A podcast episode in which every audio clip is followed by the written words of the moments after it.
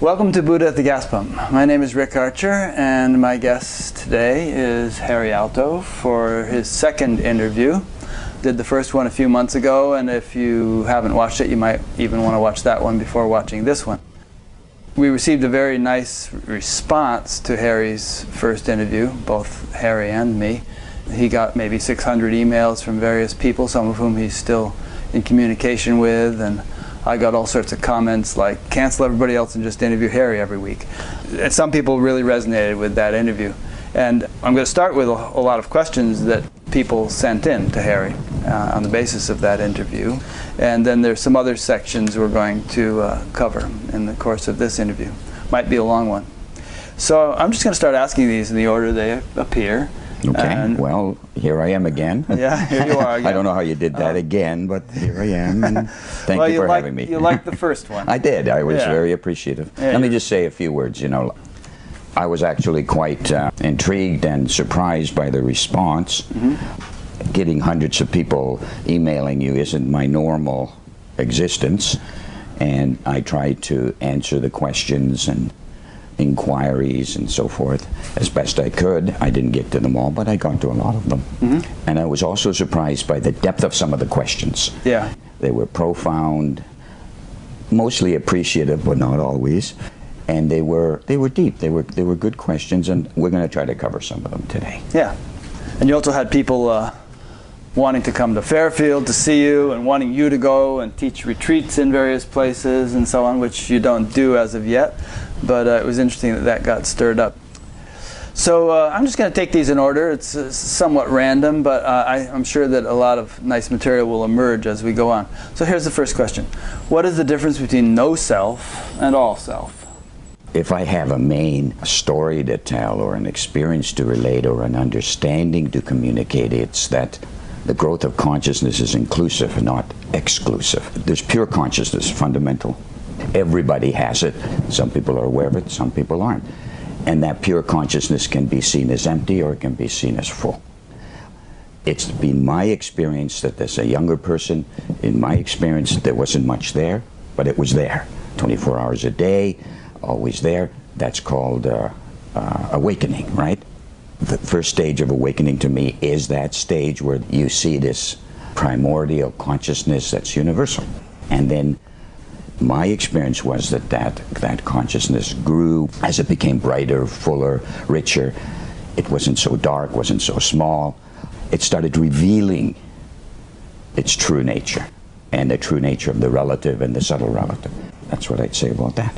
Do you have a question on that? No, but it, it reminded me of something I wanted to say, which is that in the last interview I introduced you as being possibly the most articulate person I had interviewed. And I objected to that, yes. Yeah, and afterwards I thought, no, articulate isn't the right word. I've, I've interviewed plenty of people who are incredibly articulate. Yes. You know, they're experienced Very teachers, intellectual, very sequential, writers. yes, Yeah. yes. But I thought of a metaphor to perhaps distinguish you from a lot of the people out there, which is that, you know, most of the people in the world think that I am a wave, and I see myself as separate from all these other waves. And then teachers come along and say, You're not a wave, you're the ocean. And, and some people realize that experientially. Oh, yeah, I'm the ocean. And then other teachers, I'd say a little bit more nuanced, say, you're, you are the ocean, but you're also the wave. You're both, you know, individuality and universality. Now, what you're saying is, okay, yeah, you're the wave and the ocean, but look, within the ocean, there's all kinds of detail. There's fish and whales and seaweed and crabs and all kinds of stuff going on within the ocean. And you don't hear too many people, I'm obviously using a metaphor here, but you don't hear too many people out there in the spiritual circuit talking that way about the fine fabrics or the fine details within the unmanifest, within consciousness. And I think that's an area in which you are extremely articulate. Well, there's the word articulate. In that respect, you are articulate. You know, you, you can say a lot about that stuff. I'd like to add here that none of these fish or whales or squid, whatever's swimming around in the ocean, eliminate the ocean. The ocean I experience just like many, many people do. It's an unbounded field of consciousness. It isn't disturbed by anything. It's there. It's always there. And perhaps in my last interview, you might have, you know, thought that I was only talking about the structure or, or the details of it, but I'm, I'm not. I'm talking about the whole phenomenon. The ocean will never be anything other than an ocean. What's in the ocean, and you know, some people think there's nothing in the ocean. and that's true on one level. There's nothing in the ocean. If you talk about the absolute, pure, unbounded silence, it's pure, unbounded silence. In my experience, there's an experiencer to that silence. And when it's when there's an experience or somebody saying, Well, I, I have this experience, that experience is already something. It's some fluctuation, however silent. So I'd like to make that point. The ocean is always there. I recognize if somebody has the ocean, that's the fundamental first and most important experience of, of wakefulness is being aware of that ocean of consciousness. Absolutely. Yeah. And we'll get into some questions about yeah. this later, but some would say, if you're kind of getting hung up on all the details of you know angels and subtle beings and subtle levels and all kinds of stuff that's going on, which is what we're referring to when we talk about fish within the ocean, you know the, yes. the subtle mechanics of creation, then you're kind of regressing because you're getting caught up in stuff which ultimately is Maya, ultimately is illusory. If you're really settled in enlightenment, then you don't care about all that stuff. You're just down to the foundation bedrock of creation and you reside there without any Yes, but yeah. nobody's talking that that ocean goes away. Right. The point is that the ocean is there along with all this other stuff. Mm-hmm. The point is that you're not sitting there like Buddha with a big belly. you're also with eyes open having the same experience. Mm. The same experience of that unbounded ocean of consciousness along with everything else. A person who has a fully developed consciousness doesn't suddenly not see the daily relative drives a car, stops at a red light, doesn't drive through the red light, stops because that's the thing to do, right? Yeah. Self preservation is still lively. Now, pure consciousness, if you look at it from just the level of pure consciousness itself, you could say that, you know, I, I said this analogy last time when it's clear, when it's full, it's like a it starts like a flashlight and ends up like a floodlight and then turns into an illuminated field of consciousness that shines on everything and gives it its full value. It doesn't go anywhere, it's always there. I acknowledge the fact that all the non dualists and the Advaitis have something very significant in their consciousness, pure consciousness. It's great, that's wonderful. My experience was that that pure consciousness is, is just like what I've said. It's a light that illuminates whatever comes into its proximity. It doesn't eliminate it. A person.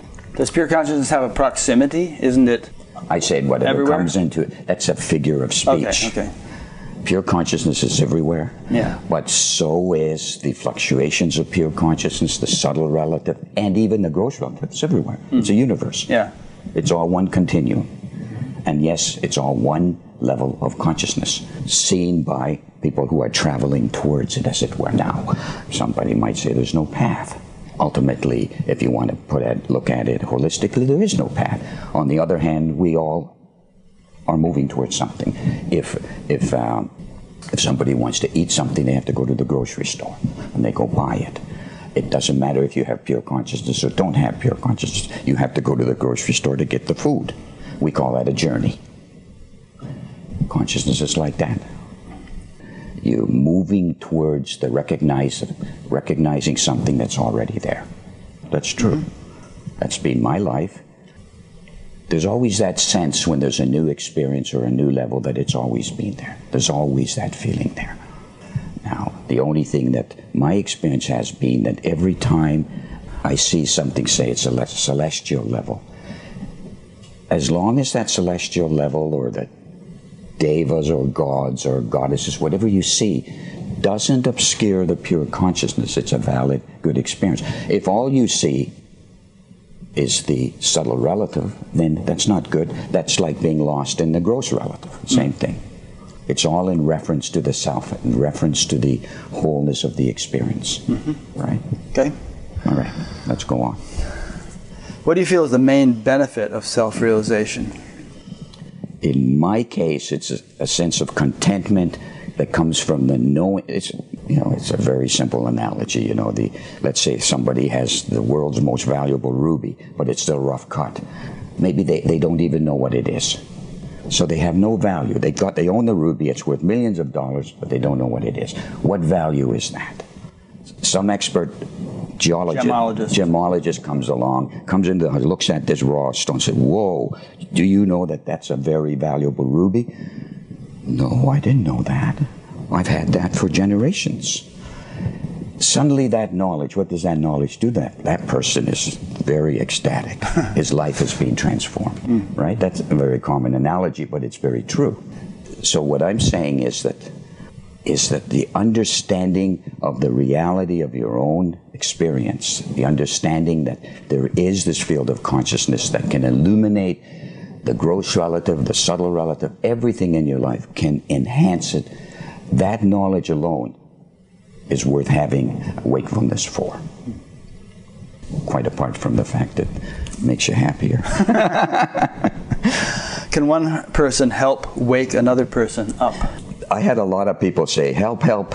You know, give, Yeah. can can you do something for me? And in the same way that I'm, you know, we're talking about understanding and knowledge, how understanding enhances experience that's already universally available. Yes, understanding can help, but everybody everybody's different, right? And people ask me, so so if you're having all those experiences, why don't you change the world? Why don't you enlighten this person? Why don't you do this?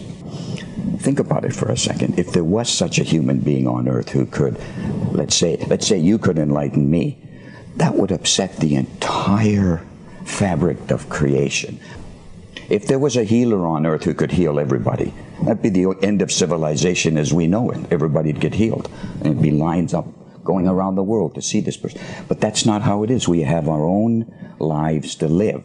Now, miracles, as far as I can see, are fortuitous events that happen at the right time to the right person. They don't happen randomly. I can't suddenly say, Hey, Rick, you're awake. and you say, Oh, thank you, Harry. That's wonderful. But nobody has had that. The, the rishis, the gurus, the greatest people on earth haven't had that ability.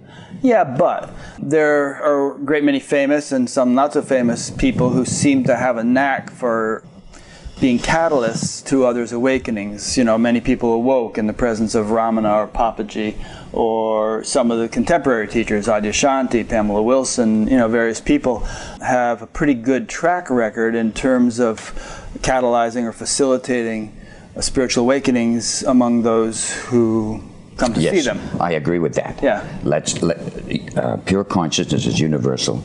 It's in, around, through everybody. You can't. It's there. Some people are aware of it. Some people. So, so let's say a person comes along who actually has this experience, and he begins to describe it. Let's say you're close to that experience, but you don't know what it is. It's there. You know. You, don't know it's there, but it's there. So the, the right person comes along at the right moment and starts describing it to you. So suddenly the the uh, the jewel, the the that was that's in the rough stone is described to you as as what it really is. Yes, you can. Oh, yeah, I get it. I get it. Mm-hmm. That can happen, of course, and it does. But when you talk in terms of description, that has more of an intellectual connotation. You know, you're clarifying somebody's intellectual understanding. But how about the transmission quality? You know, But that- that's that what I'm saying. From An an awake person does not talk intellectually. He talks. he may, he may give lectures and talks Yes, but it's not intellectual. If he, if the person is awakened, he speaks From his the- experience. From his experience. right. And so what, what I'm saying in terms of what he can convey to others and how he can convey it, he can use words. But you know, a lot of teachers say, "Well, it's my silence which is the real teacher here. My words are just sort of filler. And what, if you're getting anything from me, it's because of sitting in my presence. And there's a kind of a, a contagiousness to uh, the sitting in the presence of an enlightened person, a transmission, which is supposed to be conducive to awakening. If a person is awake, his speech is the speech of enlightenment. Mm-hmm. It's not just a transmission of an emanation. His speech is the same. Speeches can convey the subtleties of pure consciousness, of awakening to somebody else, mm-hmm. of course. But if that person isn't in the right, at the right time, in the right moment, otherwise, a teacher like that could enlighten everybody. They can't. Well, yeah. I mean, obviously they can't have seven billion people in their immediate presence, Or even and, 10. and even if, or if they, and if they have ten, let's say, those ten are going to be at varying degrees of receptivity. That's my point. Yeah. Yes. Uh, well, like Amma used the example of a log that's burning brightly can kind of ignite other logs if they come close to it. And you know, maybe one log is dry and ready to burn, another log is kind of waterlogged and soggy, and it's not going to ignite very easily. But you know, if a log has the readiness to burn, th- there's a greater likelihood of it igniting in the in the immediate presence of an awakened person than if it's just off someplace without such a person to to sit with. I do have trouble with uh, saying that all you have to do is sit near a person and that person will get. Okay, that's Yeah. That's a little bit far fetched. And most of those teachers don't say that either. They, That's right, You know, they some of them say, "Well, I can only do so much." Yeah, You yeah, yeah. You got to do something. You got to practice. Do do some meditation. You have to be ready for it. I mean, you. Yeah. Okay, I think we're in agreement on that. Okay. How is it possible to be eternal or experience infinity since everything seems to be ending? You know, that brings up the whole thing of the ever changing relative. You know, our daily lives seem to be nothing but a series of events that begin, go somewhere, and end. Like that's relative life. The universe func- seems to function that way, right? There's a beginning, a middle, and an end. And then this whole concept that many organizations or spiritual movements talk about that it's all an illusion. It's all why go there? And in terms of a person who doesn't have pure conscience, I totally agree.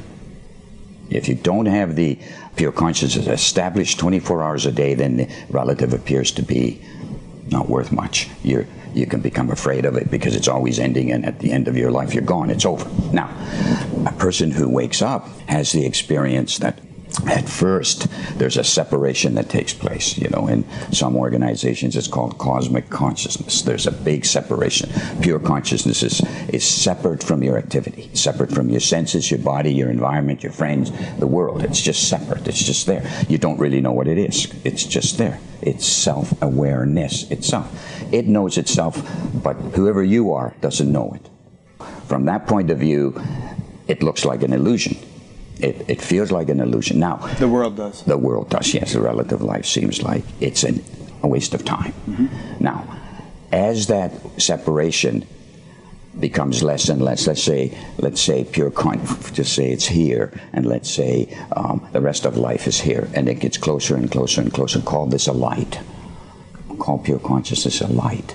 It begins to you begin to recognize this is the kind of you here and it gets bigger and bigger. This doesn't really not this is not really happening because it's already happened. You're already one state of consciousness but you're realizing that. And as you realize the fundamental uh, experience of pure consciousness it it begins to unite everything on the understanding deep deep understanding level first. Okay there's a growth of consciousness in terms of the illumination or the or the expansion of the self. The expansion of the self means that the changing value of the relative begins to be known in its non-changing value. There's a non-changing va- remember mm-hmm. the pure consciousness is everywhere. Right. It's not just here, it's everywhere. Now, the trick is that, or what certainly has happened to me, and certainly has been my experience, that neither of the neither the experience of pure consciousness or the experience of of daily life relativity, neither of them actually change in any way. The absolute doesn't turn non-absolute. The relative doesn't turn uh, non-relative. It continues to appear to change. The illusion is that there's the appearance of change. It's an illusion. It's an appearance. It doesn't really change. Even the relative doesn't change because it's permeated by pure consciousness, infinity, the absolute. Now, where I might differ from other people is I would say that even the silence is a, field of fluctuating knowingness. It's actually the ground state of of all relativity. If it's a ground state of all relativity, then the, the relativity is also absolute, is also non changing, is also eternal. Every single movement in the world, whether it's spiritual or New Age, talks about you can wake up. There's, there's a field of infinite life, eternity, you can experience the absolute. What does that actually mean? It means just that. There is a field of. It's not absolute life for the absolute, absolute life for some nebulous, huge, unbounded nothingness. It's infinite life for you and for me and for everybody else. If they can realize that, if they have the experience of wakefulness, then ultimately you begin to realize that everything is that, including the small self, including the senses, including the body, including your friend's environment, and all of that is infinite in the end. All of that is uh, has infinity as its base value. Now, as long as it's something you don't know, then you might as well say you're not. You're not. You don't have an eternal life. You have an eternal life if you know it. It's not the absolute that has the eternal life. It's something else. And my experience, I went through maybe a decade where I was looking. I had this huge abstract experience, and I was looking for well, who's having that experience. Where is he? Where's that person? Somebody's having it. Is it just unbounded, absolute knowing itself? Because that was my experience. It was kind of a unified knowingness that everything was unbounded. Everything. The relative, the subtle relative, gods, angels, everything. All unbounded, pure consciousness. But who was having that experience? Didn't seem to be anybody there. Nobody home. That went on for about a decade. And what happened over time, it's hard to put into words, but let, let's try that unified abstract experience started turning more concrete, more physical. Somehow, can't tell you how, but my senses began to function and move within that absolute without coming out. It didn't disturb that absolute consciousness, that absolute fluctuation of wholeness. Even the senses did not disturb that. And soon as that, even I had an inkling of that, I said, aha, that's where the I is. That's where the big I is, the little I is, the middle size. All the, the knowingness that I've had for all these years actually has a center, has an experiencer. And I, I realized in a flash and had the experience that between, this is his words now, between the absolute and the relative is that experiencer that holds them together and holds them apart. Sees the absolute, sees the relative. At that point, when the when the knower, my knower, your knower, you are a knower, and, and there's a kind of a point value personality there, as well as a universe. All that knower as if ties the entire experience of togetherness. The all the layers of creation suddenly say, I am that. They all are that. So that nothing is excluded. The experiencer says, I'm pure silence. I'm also pure dynamism. At this point, the the relative life, daily life, takes on the same quality, even though it remains exactly the same. On the understanding level, sensory level, experiential level, the daily life takes on the same value as the absolute while remaining regular life. No longer seen as an illusion seen as the fully glorified aspect of the self, one of the fully glorified aspects of oneness. There is, there is one state of consciousness, I agree with that. But that state of consciousness recognizes and is all the different layers as well.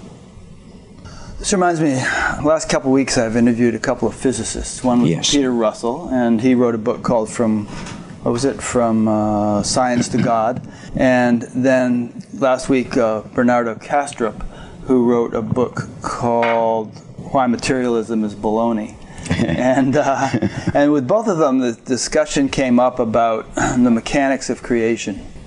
On the one hand, we you know we are always saying everything is consciousness; it's all consciousness, and yet how does consciousness become flesh and paper and metal and and stars and uh, you know, or does it? I mean, because if you look closely enough, you find that those things are also very insubstantial. You know, this appears to be a hand, but if you go down to the subatomic levels, there's it's just um, you know probabilities of energy. You know, and there's really nothing going on. Um, so, what are and Bernardo actually tried to distinguish between. Um, inanimate things, such as cups, which there's nothing that it's like to be a cup. A cup has no self consciousness, and animate things. And we got into a debate about where you draw the line between what's alive and what's not alive, and so on. And he used the analogy that, you know, it's all water, and a whirlpool in water is nothing but water, but it has a sort of an existence as a whirlpool, and it has this sort of self-reflective quality where one side of the whirlpool could reflect the other side of the whirlpool.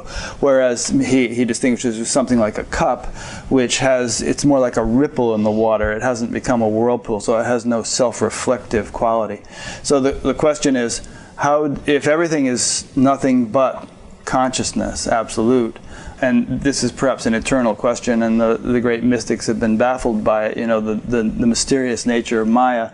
But how is it that, that, you know, consciousness absolute appears to assume form without actually losing its quality as consciousness absolute? Because if it can lose it, if, for, if consciousness can become plastic or metal, then it changes.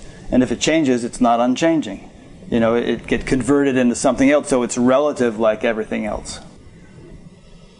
Yeah, that's true. That's um, that's a perennial question, right? I started uh, writing about just that thing. How does the absolute manage to remain absolute in the process of becoming the objective world? And I've written a, maybe hundreds of pages of stuff on that. And let me see if I can summarize it with my experience of that. Yes, there is a process. The reason I call experience pure consciousness on its fundamental level, because it's conscious, conscious of itself. I also call it pure intelligence. Intelligence has a quality of intelligence. That intelligence is the is let's call it the packets of knowledge that have imbibed in them the seed values of relativity. Now, relativity doesn't have any validity on that level because on, on the level of the primary level of pure consciousness, everything is eternal. It's always fluctuating.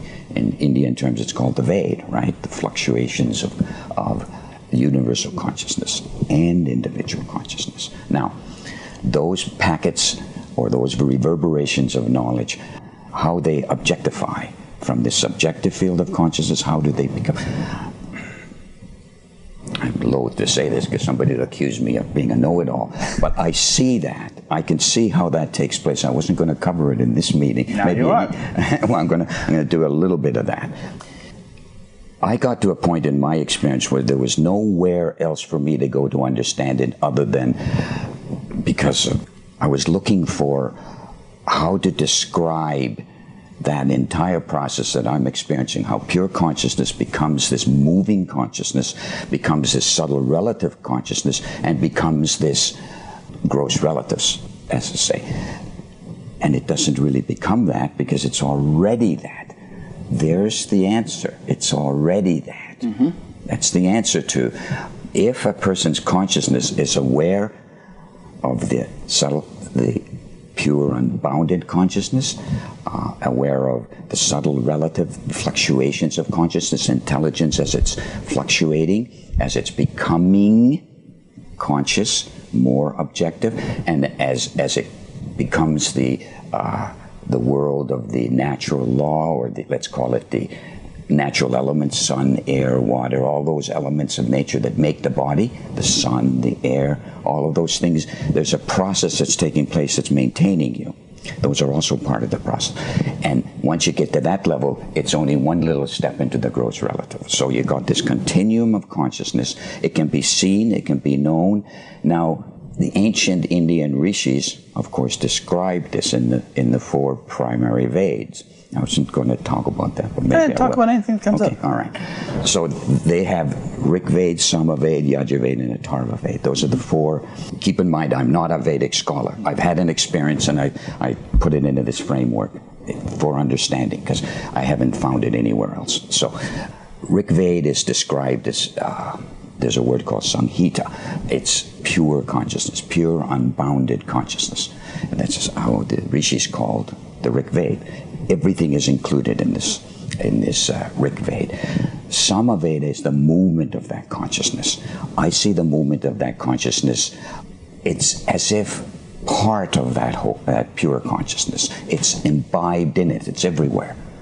The self-awareness of, of this abstract field of consciousness is called samaved. It's also extremely blissful. But the movement of consciousness is already somewhat physical. It's moving, it's fluctuating, it's doing. And, and there's that word I used last time, you know, soma, samaved. The movement of consciousness is, is, is one of the aspects of the experience that I have. I see consciousness, I see its movement. Some people will immediately say, pure consciousness can't move because it's pure, and unbounded, immovable. I agree, it's pure, unbounded, immovable. But I also experience a field of consciousness that actually moves along with that. Does not obscure. Neither is obscure. Then there's the Atharva Ved, which is the subtle relative. And in Indian terms, it's the Devata level. In Christian terms, it would be the heavens and all the angelic beings that the mystics have described. So it's a continuum. There's this pure consciousness, there's this movement of pure consciousness, then there's the celestial level, the divine level, the subtle relative level.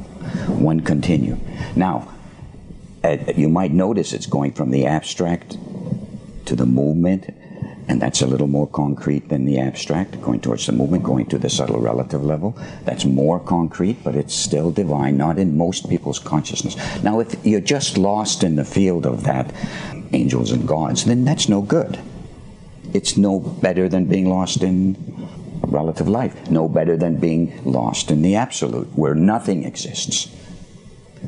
Okay, so the fourth field of Ved would be the uh, Atharvaved. That would be a description of, of the relative. Yajur, you haven't mentioned. I think you already mentioned it. I'm sorry, Yajurved is, is the subtle relative. Right. Yes, and then the Atharva. Atharvaved would be the last. Uh, it's it's a description of the, let's call it just our daily lives, universal existence on the gross level. So, in Vedic terms, or and which uh, actually relates to my experience very clearly is that there's these four levels. Now, they're not independent levels. They're not one, two, three, four. They're one field of consciousness. So I agree with that. There's one consciousness. For the sake of articulating that one consciousness, for the sake of understanding that, here's the jewel again. Okay? This jewel has value because it has all this detail, has this wonderful detail, has it has this unbounded quality, has this movement quality, has this divine quality, and has this relative quality. All of which makes one eternal, unbounded consciousness, which is what eternal life is all about. You can't change that. That's a reality. Everybody will eventually get there. Let me uh, ask the same question in a slightly different way. One thing I kind of ran into with Peter Russell, I think, if I understood. We've only gone through three questions I know. so far. so. I brought my pillow and my, Uh, my yeah. blankie and my teddy bear. The, the quality of intelligence, long before there were living beings who could have discussions like this, there was an evolving universe, if the Big Bang Theory is Yes, correct. yes. And stars were getting formed, and stars Yes, were exploding and reforming, and heavier elements were getting created. But if there had been anyone there to really examine it closely, they would have seen that uh, all these processes were being carried out by very profound and precise laws of nature, gravitation and electromagnetic, all the laws of nature Yes. that physicists currently understand. So it didn't take any kind of biological life to conduct to understand all that. And even now, you know, things happen in the world without biological intelligence. There's an intelligence governing creation itself. And biological intelligence is just one expression of that.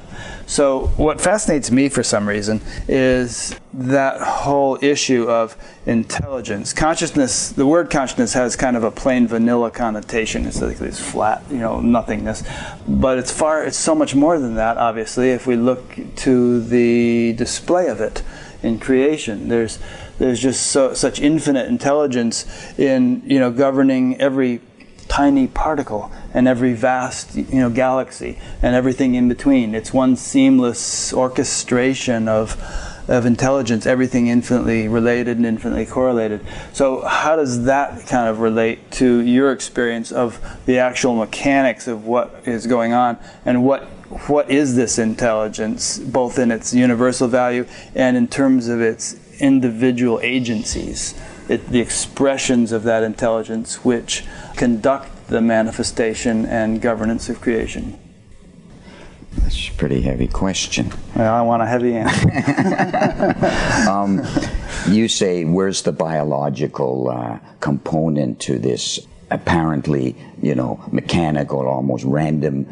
No, no, no, not random. Nothing's Okay. random. All right. And and biology is just a, a kind of an offshoot of a much vaster intelligence which exists whether or not there's any kind of biological expressions. You know, wh- whether there's human beings or, or newts or anything else, there, the universe is this sort of beautiful display of intelligence. And you've described to me in, in the past, you know, experiences of deep laws of nature that are actually responsible for the, the whole the whole show. Well, that's what I was going to get to is Yeah. that as soon as you say consciousness, as soon as you say intelligence, I immediately have the experience that of, um, let's call it cosmic biology. okay? Let's put the word God in there for a moment. You could take the word absolute and exchange the word, put God there.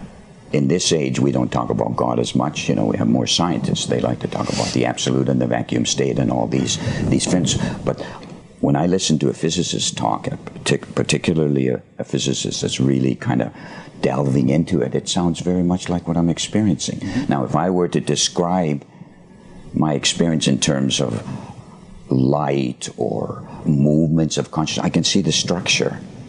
And it looks like all those terms the physicists use. You know, I forget what they are, but you know, quantas of light. Yeah, and there's all, all force this. fields and matter Yeah, fields and all that. quarks and leptons and bosons. It and all looks that stuff. exactly like that to me. Uh, Right now, if I were to describe my experience to me, I would see pure consciousness, and I see all these these sheets and waves and points of light. They're fluctuating, mm-hmm. and they're crossing each other. There's points where they cross. They spiral out. This field of unbounded consciousness, which doesn't move, is immovable, on its surface, as it were. Surface being everywhere. It's not one dimensional, it's all dimensional. There's this field of fluctuating sheets and waves and points and twirling ricks of light. I can see it. I can see it now. And I see these going into those four fields that I talked about. They bifurcate, as it were. They get more and more complex, but the complexity becomes more and simpler and simpler because all these little points and fluctuations, they make a wholeness it's like your body, you know. It's a kind of a simple, on one level, it's a simple unit. We're all the same. We're running around doing what we do. We're a body. It's infinitely complex, yet we're still just, you know, I see a guy walking, how, how simple is that? Or whatever, right? It's one body. In the same way, this pure consciousness looks to me like a cosmic body, like God. Mm-hmm. How can I say that? And in some way, little old me, little old you, we're related to that. I don't want to use the word entity, but let's let's say just God. Let's just use the word God. We're related to God, and Tom Trainer used to like to say sense organs of the infinite. you could say that in a sense. You'd say the the elements of nature are the functioning of the sense organs of God. Let's you know, yeah, that's one way of talking. Yeah. One way of talking about it, right? So uh, what we're saying, describing this absolute experience and those four levels that I talk about, they're not levels independent of each other. It's one continuum of consciousness. So when you're seeing all these streams and points of light intersecting and doing all this stuff, it's not like just some kind of It's not random. it's not Just- random and no. it's not some kind of meaningless visual hallucination. You say you're actually Some people might say that. that might say yeah, but uh, you're saying that you're actually that those are actually the mechanics of perception. Uh, excuse me, the mechanics of creation that your perception is allowing you to ap- to apprehend to whatever degree. Maybe it's not 100% complete. Maybe there's even more going Yeah, on. Yeah, I'm sure there but is. you're you're kind of tuning into something that is sort of. Uh, integral to the manifestation of the universe on, on an actual visual level. Yes, and it's undeniable to me personally because my daily life is not disconnected from that subtle relative. Mm-hmm. The subtle relative is not disconnected from, from this absolute field of pure silence. They're, they're there simultaneously. I can't deny that they're there. And it's not just a, it's not just a knowingness, it's a visual, auditory, sensory. I can literally uh, taste it, even. All the senses are part of that. That's why I like the word wholeness. And I know that it might be hard to understand, but imagine if you if your inner experience is not inner experience, it's actually inner to outer experience, and that inner to outer experience includes pure consciousness, the subtle relative, and the gross relative, all as one continuum. Then the knowledge dawns on you that what isn't absolute. What isn't absolute? Nothing in this this fluctuating field or this beautiful field eliminates pure consciousness. Pure consciousness does not eliminate those subtle fields, nor the so-called gross relative, which has ceased to be gross, is now it's found itself in its full value. And the full value of the relative is the full value of the subtle relative. The full value of the subtle relative is the full value of the absolute. And here you, I loved your analogy at the beginning. You know, you know, describing the ocean. the ocean. Yes, you got all these things swimming in the ocean.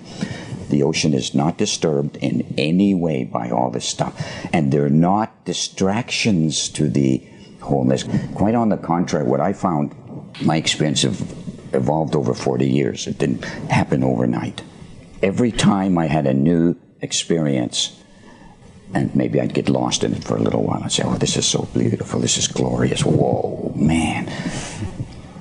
But it, it was like a puzzle, another puzzle piece. And and what happens when you see a puzzle piece put into a puzzle? You see a bigger area, right? So it reveals more of the puzzle. The, you see more of the scene or whatever the puzzle is, and then you there's five pieces missing there, and you suddenly have this experience, or you find the puzzle piece, put them there. What happened? Or suddenly there's a panorama. So in a sense, after a certain point of um, clarity of consciousness, everything that happens expands the field of unboundedness, and of course it's already unbounded. But since my physiology and my senses and my body is only having a certain amount of that, it can keep growing how to put that. Well, like you were saying at the very beginning, the infinite is is already infinite, has always been infinite. Unboundedness is all, but it's a matter of how much we can appreciate it. And you don't necessarily go from A to Z in one yeah. know, second. That's right. It's a it's a, a progressive yes yes growth. yes yes and yes, there's yes. always more to appreciate. Yes. You, let's let's take a few more questions since, so I don't get a million questions. Why didn't you answer my question? Okay. All right. I think we may have answered this one. What is this illusion that everyone talks Yeah, let's about? let's leave that, that one alone. Yeah, Um, and I think maybe the next one, describe what it means to be awake to pure consciousness. I think you've already done that. we've done that. Yeah. Okay, well, let, but this, let's touch on this one just a little bit more. Okay. Why do you always talk of subtle layers? Are they Okay. not just another form of illusion? Yes, they are another form of illusion if that's all you're experiencing. Yeah. In So other words, if, you're hung up in them, If you're hung up in a celestial or some uh, or some angel or god or something, and all you have is that experience, or or you have some psychic power or you whatever, and that's what you have. Pure consciousness is not there, but this wonderful or not so wonderful experience is there. If you're lost in that experience to the exclusion of pure consciousness, yes, that's that would be the same as running around the relative and not knowing the, uh, not having that experience of pure consciousness. Same thing on the subtle level. and it seems that by the same token, you can get lost in the absolute. Uh, and there's a there's a phrase in the Upanishads which says, "Into blinding darkness go those who worship." Uh, how does it go? Into blinding darkness go those who you know worship the relative. Even into even greater darkness go those who worship the absolute. You know, uh, it's used in slightly different terms, but it's almost like if you become sort of a, a fundamentalist of the absolute, dismissing all the relative implications and levels of experience, you know, that is just as incomplete as, as what people ordinarily do, being hung up in the relative and uh, unaware of the absolute. If that, if I'm interpreting that verse correctly. Everybody has to realize he said that, not me. no, but you have to give full glory to the absolute, right? Mm-hmm. Because fundam- that's the fundamental experience of wakefulness. It's 24 hours a day, pure consciousness. Okay, I'll just go through this one more time. And I do agree with you in principle, but I would never put down the absolute because that's where my experience started. Mm-hmm. And, and still there. That has never changed.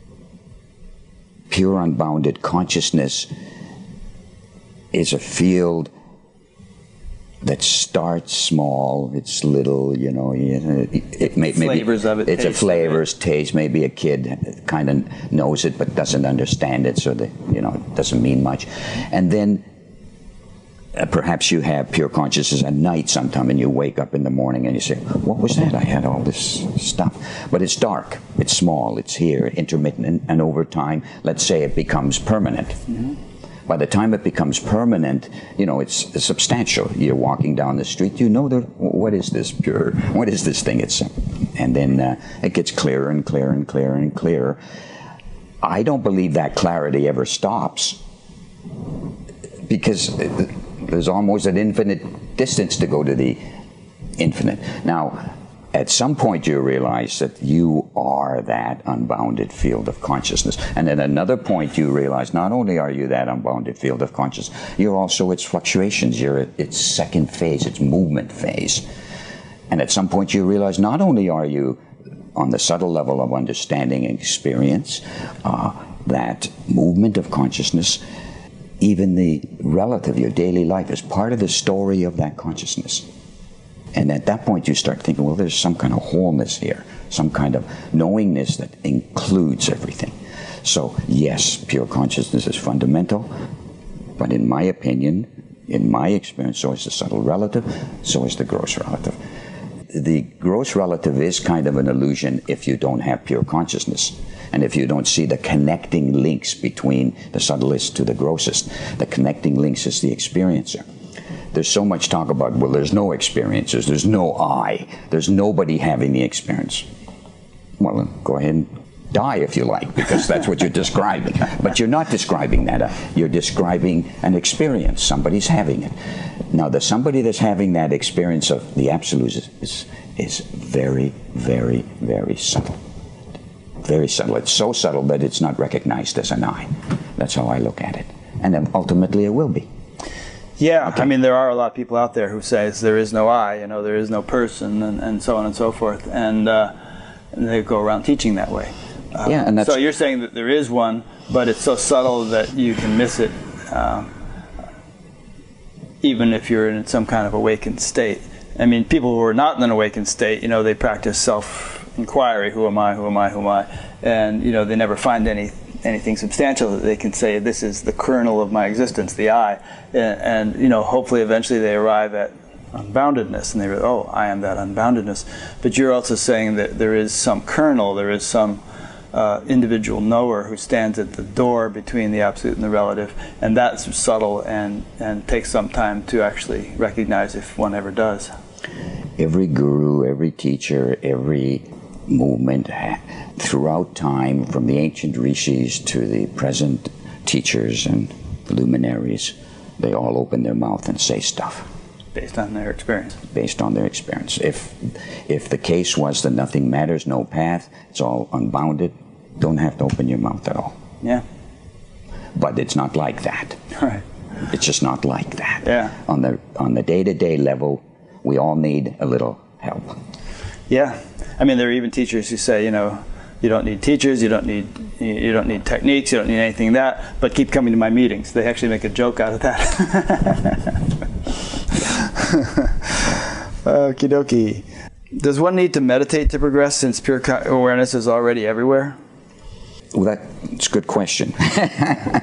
We've kind of covered it, but kind of. you know, you know, you want to become a good violinist. What do you do? You practice. Right. Right. It's really that simple. Um, well, the flip side of this question yeah, would be. Yeah.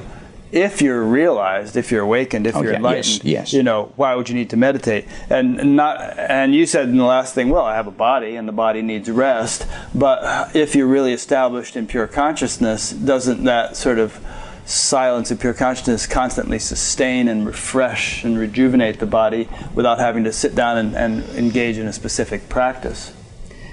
Well, is my hair white? Yeah. yes. Is every guru or teacher? I'm not a guru or that, Right. but it, they're they're aging. They all age and die. Yeah.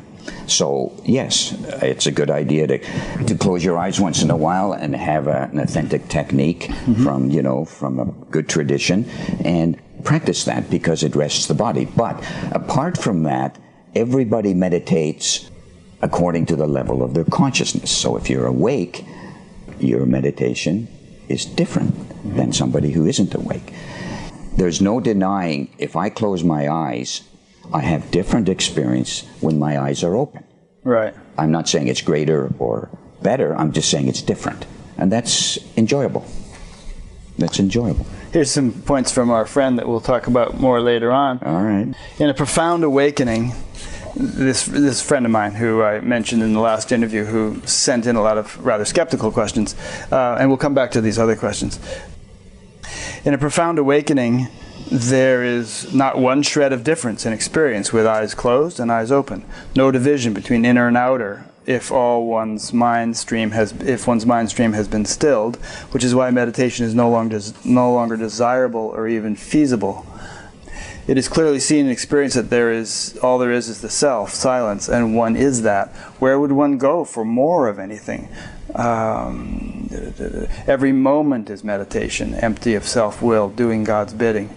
Awakened people who meditate are not talking about a compulsive formal meditation, they are just sitting in silence, enjoying the view.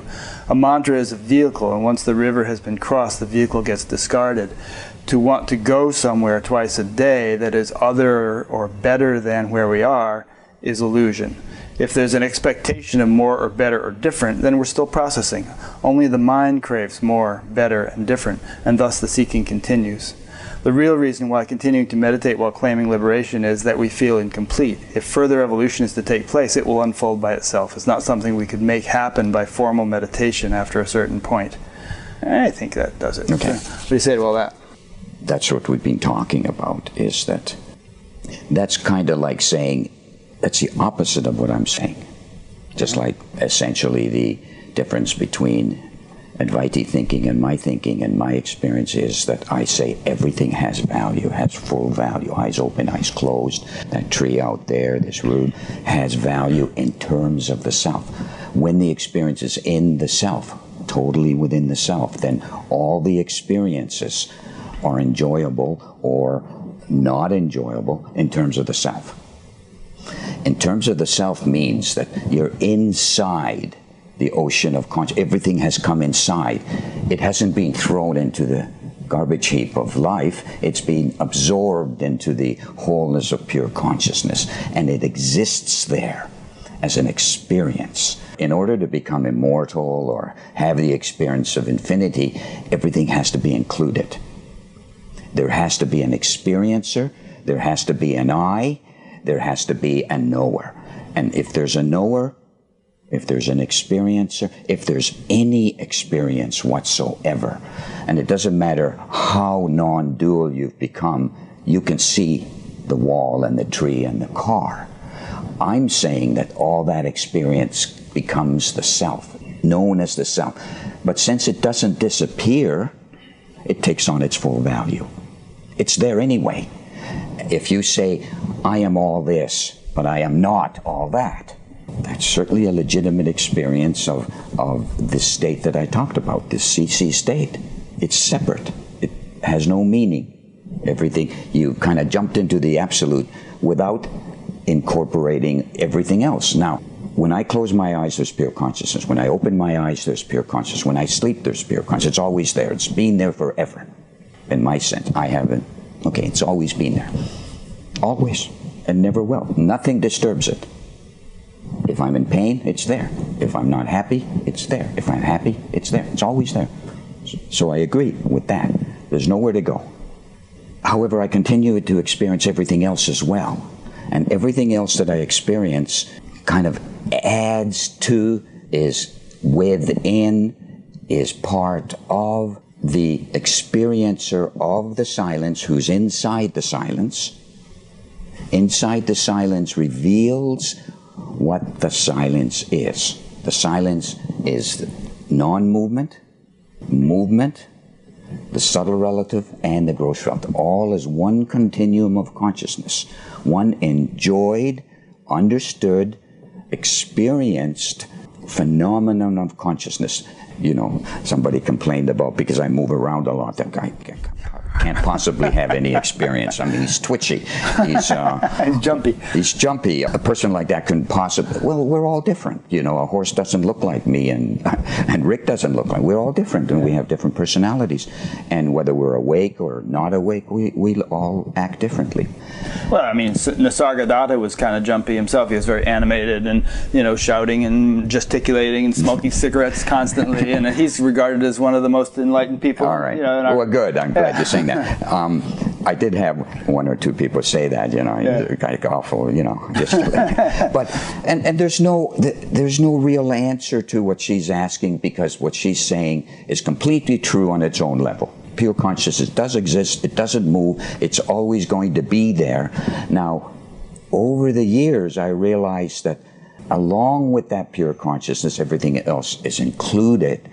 And you could say that it's pure consciousness as well, but it doesn't lose its value. It doesn't go away. I filled my basket with it. Yeah. you know? I thought of an example that might help to illustrate it. You know, using our ocean analogy from the beginning. Mm-hmm. One might say, okay, if this person has realized that he is the ocean, then continuing to meditate is like taking cups of water and dumping them into the ocean. What does he expect to add by taking cups of water and dumping them into the ocean? But the way we use the analogy, continuing to meditate would be more like, oh yeah, I got it. I'm the ocean. Now let's explore within myself and see what can be discovered here. You know, this fish and this this uh, you know, underwater you know formation, this coral reef. There's, there's an endless world for exploration, and it doesn't mean that you're sort of becoming more oceany, you know, as a result of that explanation. You're just becoming more intimately familiar with the finer details of your own self, of what you already know yourself to be. Okay, I like that analogy. And, and looking at it a little more fundamentally is that let's say you're this ocean of consciousness and you see all kinds of you see this or you see that or you see that the ocean doesn't move but you see all this stuff that's in it the more of these points that you see the more of them that are connected they're kind of like the microscope and telescope that looks at the at the that is the self that looks at the wholeness the self that looks at the ocean and because there's more of those points and there's more connected unity to the whole thing you you know and this is just words now it it feels like the mirror of consciousness can see pure consciousness even bigger even bigger. The more of that structure of consciousness you see, you're kind of cleaning the mirror and you see more and more of this purity, there's more and more of the silence, more and more. And seeing more and more of the silence doesn't denigrate or put away the points of silence or the movement of silence. Quite on the contrary, they complement each other.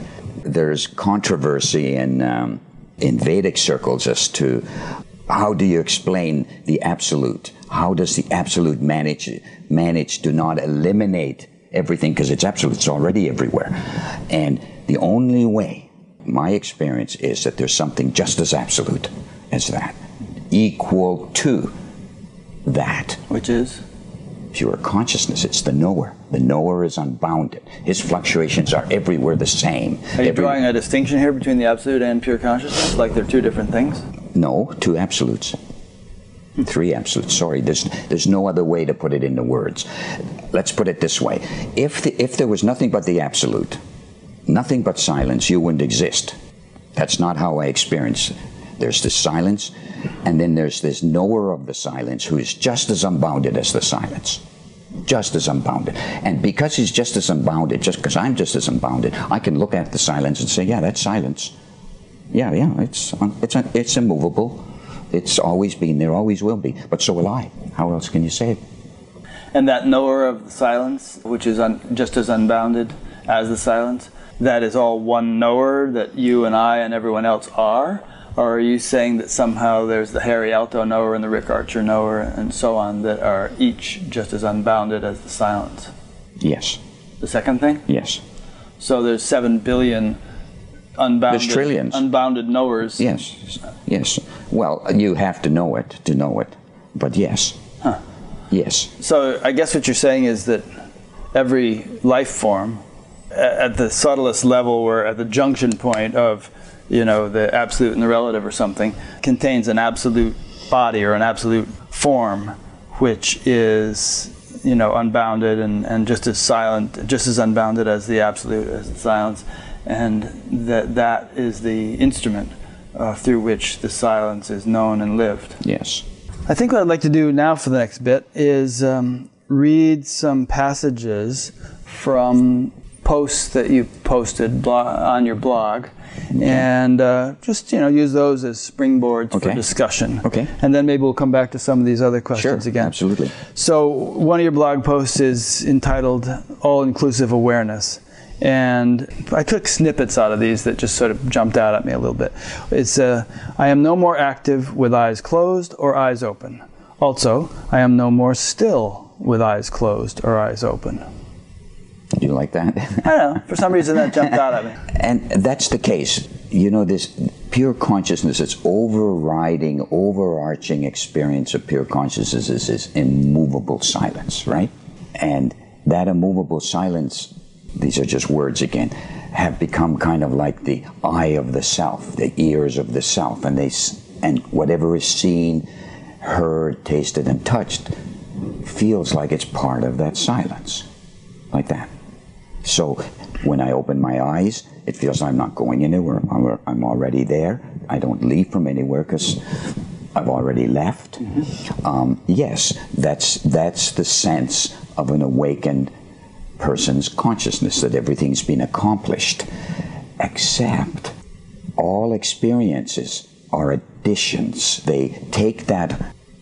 There's an aspect of pure consciousness that's active that's constantly growing, constantly becoming clearer. And because of that clarity, like I said earlier, because of that clarity and the movement of consciousness, the silence of consciousness also appears to become greater, like that bird analogy. Clear blue sky, right? Yeah. Clear blue sky, nothing there, zero. You don't see anything, but you know it's there. A bird flies across the sky, or some, something across the sky, a plane, and suddenly the sky looks immense now. And the, in, in terms of pure consciousness, the more of those points that you see, those illuminations, those fluctuations, the bigger, broader silence appears to be. Yeah, even I get that. I mean, Yeah. when I do something really dynamic, like traveling, you know, and I'm going through an airport or something like that. Yeah. The airports are particularly like because they're so oh, chaotic. Oh, yeah, you know, there's so I much like going them on. too, yeah. and, and it, but it it seems like it stirs up the silence even more. Yes, That you yes. you, you feel even more contrastingly this deep, profound silence in the Yes. midst of all that chaos. That's pretty well what I mean. Yeah. Yeah. And I, I would imagine you also even see the, the chaos and the people and the, all the hustling and bustling as silence also. Well, imagine for a moment if you actually saw your consciousness. You, you imagine that, that you can see silence, mm-hmm. s- see it. What does it look like? It looks like a field of self awareness. The seeing of it is inside of the experience. And when the seeing of silence is inside the experience, then it's like a cosmic eye. It does not eliminate what, what, it, what you would say or somebody else might say is out there. Hmm. It says, I am that also because you're within the silence. The silence is everywhere. The sight doesn't come out of the silence when it's looking at the tree or the bird or the other person. It stays inside, as it were. Yeah. Okay. This here's a an excerpt from this is a little bit longer one from the an excerpt from the blog post entitled "The Wonderful Diversity of Unbounded Awareness." I hear personified intelligence. I see personified intelligence. And interrupt me if you want to comment as I go if, if I haven't finished. Okay. Uh, I am aware of and participate in a divine social structure of divine beings of nature. We cohabit all the layers of creation in complete harmony and natural awareness. The fullness and complete divinity of this space is my oneness with God. With the divine social hierarchy that is kept lively by the dynamics of the eternal relationship of God and His creations. I realize that the absolute does not break up and the relative does not em- emerge. I am both realities together in their fullness. And I actually think this other part is from later on in the thing, so maybe Okay. you want to comment on that first part. You would pick that one. I like that stuff. what I'm talking about is the, the subtle, subtle, let's call it the subtle relative. Mm-hmm. The subtlest as- aspect of um, relativity, where consciousness is very lively and these kind of experiences can be had. And and are being had by any any consciousness that's dwelled in pure consciousness for some time and become habituated to pure consciousness begins to see the subtle relative as well. The subtle relative is extremely close to pure consciousness, mm-hmm. extremely close. It's, it's part of the fabric of pure consciousness. And in terms of God, you know, starting from the grossest level, people are devoted to God, right? They're devoted, yes, uh, give me this. I, I, I want my children to be happy. I want whatever I want. And then as consciousness grows, you begin to sense on a more, on a feeling level of God's presence, right? Maybe in your heart. You say, oh, well, what is this? It feels like God is in my heart or in my consciousness somehow. And then as that gets clearer and clearer, perhaps the senses get involved in that experience as well. You know, great Christian mystics have described how they see the heavens and their and the hosts of heavens and all these hierarchies, and and so have the Hindus and so have the Muslims. All of the and the Buddhists have all talked about these levels. I'm not talking about them as something that you go after. I'm talking about them as part of the experience of pure consciousness becoming clearer and clearer and seeing the fine fabrics of its own nature, your own nature. Mm. That's how I'm talking about it. Here's something related to that. Okay. Um, I ex- from the same essay, I experience innumerable beings of light flowing into a centered heaven that is my heart, a universal space of cosmic and individual dimensions, a huge cosmic cone of energy structured from millions of devas, all streaming into my heart, the heart of God. I experience this one great creator, the one great God, shining self effulgent in the center of creation. What a wonderful secret. Maybe we should have kept it a secret. um, yes, that's my experience, Our And um, all the time, or when you tune into it. One of the things that happens, which is which is kind of interesting, a little bit of an offshoot on this. Years ago, I'd have to go somewhere. You know, if somebody had asked me a question, I'd say, "Oh, let me think, let me think." Uh, yes, okay, and then um, at least I could go there and I could find an answer. Now, in the last so many years, I don't go anywhere. Whatever I experience comes out of my mouth. If it doesn't come out, I don't have it.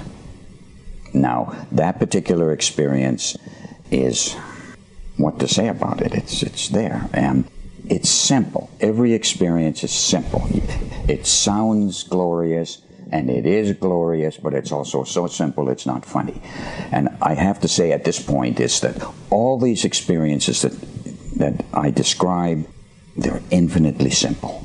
And the reason they're infinitely simple is because they're in terms of the self, which is the simplest state of awareness right? And if they're in terms of the self, that means they're close to the self, or they're reflected in the self, or they are the self, therefore they are very simple. Everybody can have them. Anybody can have them. That's what I'm trying to say. Anybody can have flashy experiences, but they come from that established state of silence. Yeah, I think the reason you're saying that is that there's a, a concern, you know, that people might get sidetracked by by flash and, and just fascinated with that uh, while neglecting the simple foundation of it all. And um, and I understand that, and people do do that.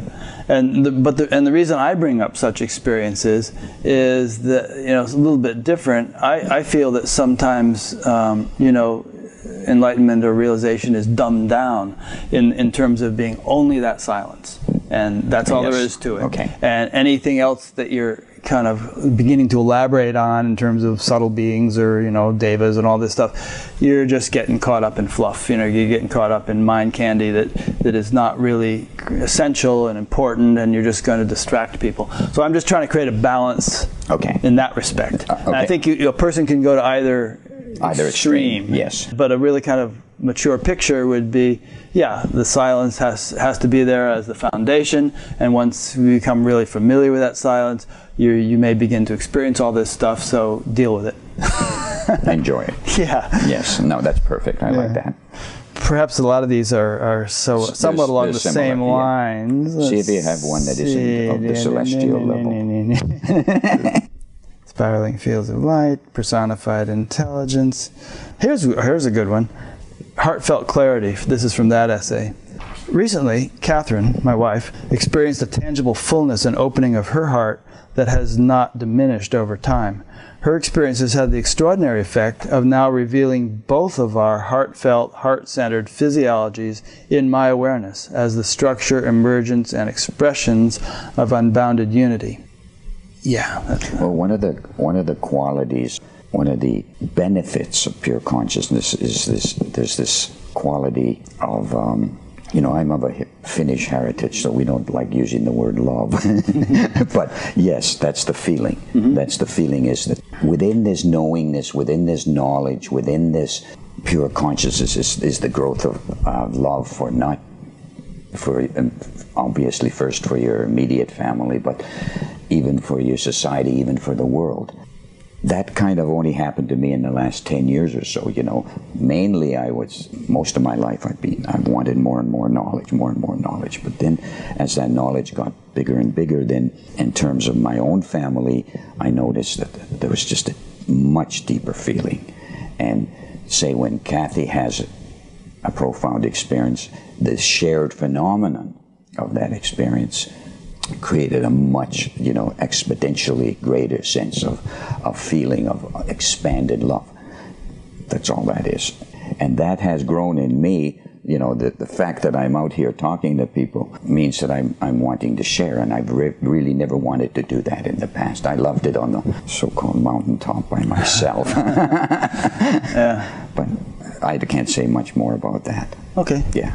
Um, well, if I read more experiences from your blog, it's going to be more of these celestial being That's type, okay. of, type of no things. problem. Because I'm forewarned. yeah, because I picked a lot of those things out.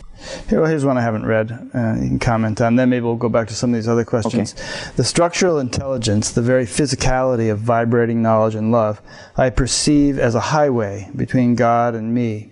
This solid connection, structured from universal con- universal existence and all of its layers, is known and experienced as one continuum of my individual to cosmic awareness. It feels and is so concretely solid that it seems I could actually physically traverse or walk this road to God. It is thick with interweaving layers of knowledge, love, and light that literally put me into the presence of God.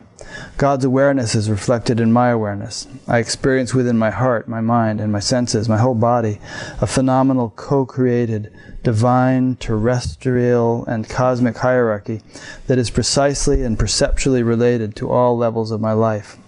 All aspects and functions of my body I experience as structurally and physically extending to this personified totality. This relationship unites all emerging events into one continual experience of individual unity. I couldn't say it better myself. that kind of covers what we've been talking about in many ways, doesn't it? I think and so.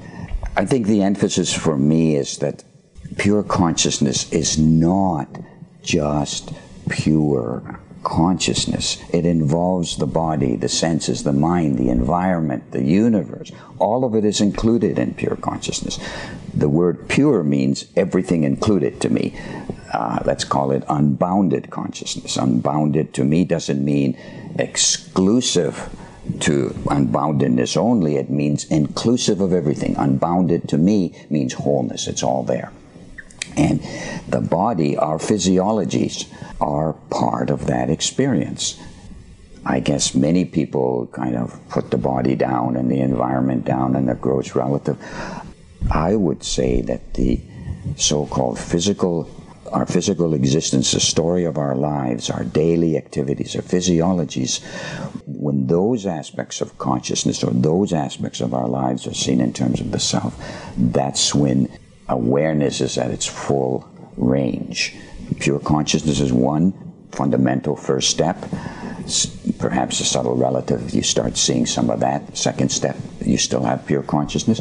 Third step would be seeing everything in terms of the self, including the relative. And even a sense of the universal existence is there.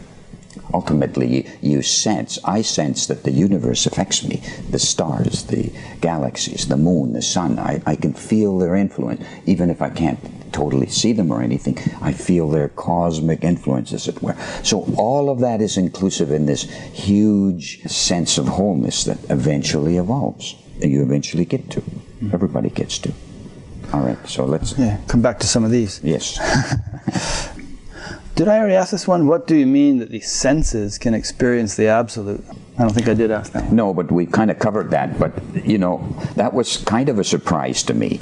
You know, this is kind of interesting because I think anybody who has the experience of pure consciousness actually sees something.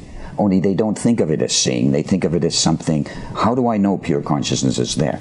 There's some kind of sense that it's there. Thinking back on the witness when I first started having it, I wouldn't have said that I could see it, but I could. I now I'd say, of course I saw it. I saw it. It was there. It was a seeing as well as a knowing, and that's what I mean. That kind of seeing, that kind of hearing, that reverberation of pure consciousness actually has a sound. The sound is the intelligence becoming manifest into the uh, into the you know objective world. So the senses get involved over time. It starts on a subtle level of feeling, subtle level of understanding, and ultimately the senses get involved in the experience of even pure consciousness. That's what I'm saying. There's a question about uh, describing your experience right now, this minute, and how it's different uh, than at other times. But that kind of reminds me of a question, which I want to ask, which is that, um, you know, like a couple weeks ago, you came over to my house, and it took quite a while to give you directions to get to my house. It was sort of like kind of like trying to guide a blind man through a maze or something, you know. And so, I mean, and you've told me before, like, you know, you can easily get lost driving around town or something. So, what is your actual experience that makes it sort of difficult to deal with? And you, like in that panel discussion we had a, a couple a month or two ago, you said, you know, when you got married, you needed to get married because you couldn't even manage by, you couldn't write a check or anything. Kathy had to take care. So, is there a sort of a sense that you kind of are so out there and, and reveling in cosmic realities that it's it's really hard to deal with mundane realities sometimes. no, like I was always li- I was always like that. Yeah, but you've always been reveling in cosmic Mm, yeah, realities. no, but I was always, and I'm not implying. so it's more of a personality thing. It's very much an idiosyncrasy of my life. You Yeah. know, I was that way as a kid. I, I don't have a sense of direction. Uh-huh. I didn't have it Okay. ever. Okay. And so it wasn't something that developed as consciousness grew. It was always there. So, th- in your opinion, then somebody could be in every bit as evolved a state of consciousness as you are, whatever state you're in, and Or a lot more, or yeah. a lot more, and Yeah. yet be an airline pilot or a, Absolutely. brain surgeon, Totally, or totally. But something. not me. right. Don't have me fly your plane. I'll go to Timbuktu or something. You're right in the ground. Yes, absolutely. As a matter of fact, if that's their tendency, they'll get sharper and clearer and more direction oriented. Yeah. I went the way that I naturally am. Yeah. Okay. You so, know what I mean? Yeah. Yeah. So, so just to, to to you know beat home the point. So enlightenment is not in any way a uh, impediment to functioning in the relative in a practical world. You, you would even say it's uh, it's an aid to it. If, you know if it's whatever integrated. whatever talents you have, they'll grow those talents. And, and and incidentally, I'm not saying I'm particularly enlightened. I'm just telling you what my experience Right, is. but- yeah, yeah. Whatever it Yeah. is, um, draw your own conclusion. However enlightened one may get, Yes. you're saying it, it doesn't mean you're, you're just going to be sort of non-functional. And we've seen that, you know, all these stories about yogis who just sort of have to have people feed them and everything, or, or they'll just go wandering off into the forest, and they don't seem to be sort of really grounded in the practical world. That's true, but if you know, I'm an artist, so Yeah. that's highly focused. You see how detailed my art is. Very, very tiny little things I'm painting all Yeah. extreme focus. So I'm very directionally oriented when I'm painting. Mm-hmm. So maybe you know, it's not like I'm not focusing. It's Yeah. just somehow my sense of direction when I'm driving a car or something tends to be. Uh, I've never had an accident, uh, knock on wood or whatever. so Naugahyde. it's not that I can't drive. It's sometimes I'm visual. You know, I look if if they remove the tree from a corner that I'm used to seeing a tree at, it takes me years to recover from that. Uh, okay, all right. Okay. What is the function of memory You know, memories are really interesting, isn't it? Have you ever thought of your memory? You know, you're a kid, you're a teenager, you, now you're a guy, whatever age you are, and everything that you've gone through is just a memory in the past. And in a sense, the future is a memory too, in, a, in, in the sense that you don't know what it is, but you, you envision it could be like this. And it's all sort of, uh, it's sort of something you remember. Now, my experience with states of consciousness or states of um, experience that I've had is that when I have them, it's like I remembered to have them. I remembered to have pure consciousness. Mm. I remembered to have this unified state of consciousness. I remembered that sight is part of that. It's there's this quality to my experience, and I think everybody's experience is that memory. You're remembering who you are. You're hmm. remembering mm. where you've been. You're remembering uh, wholeness. It's like it's there. So somehow you lost it. Now you've gained it, and because you gained it, it must have been a memory. Yeah.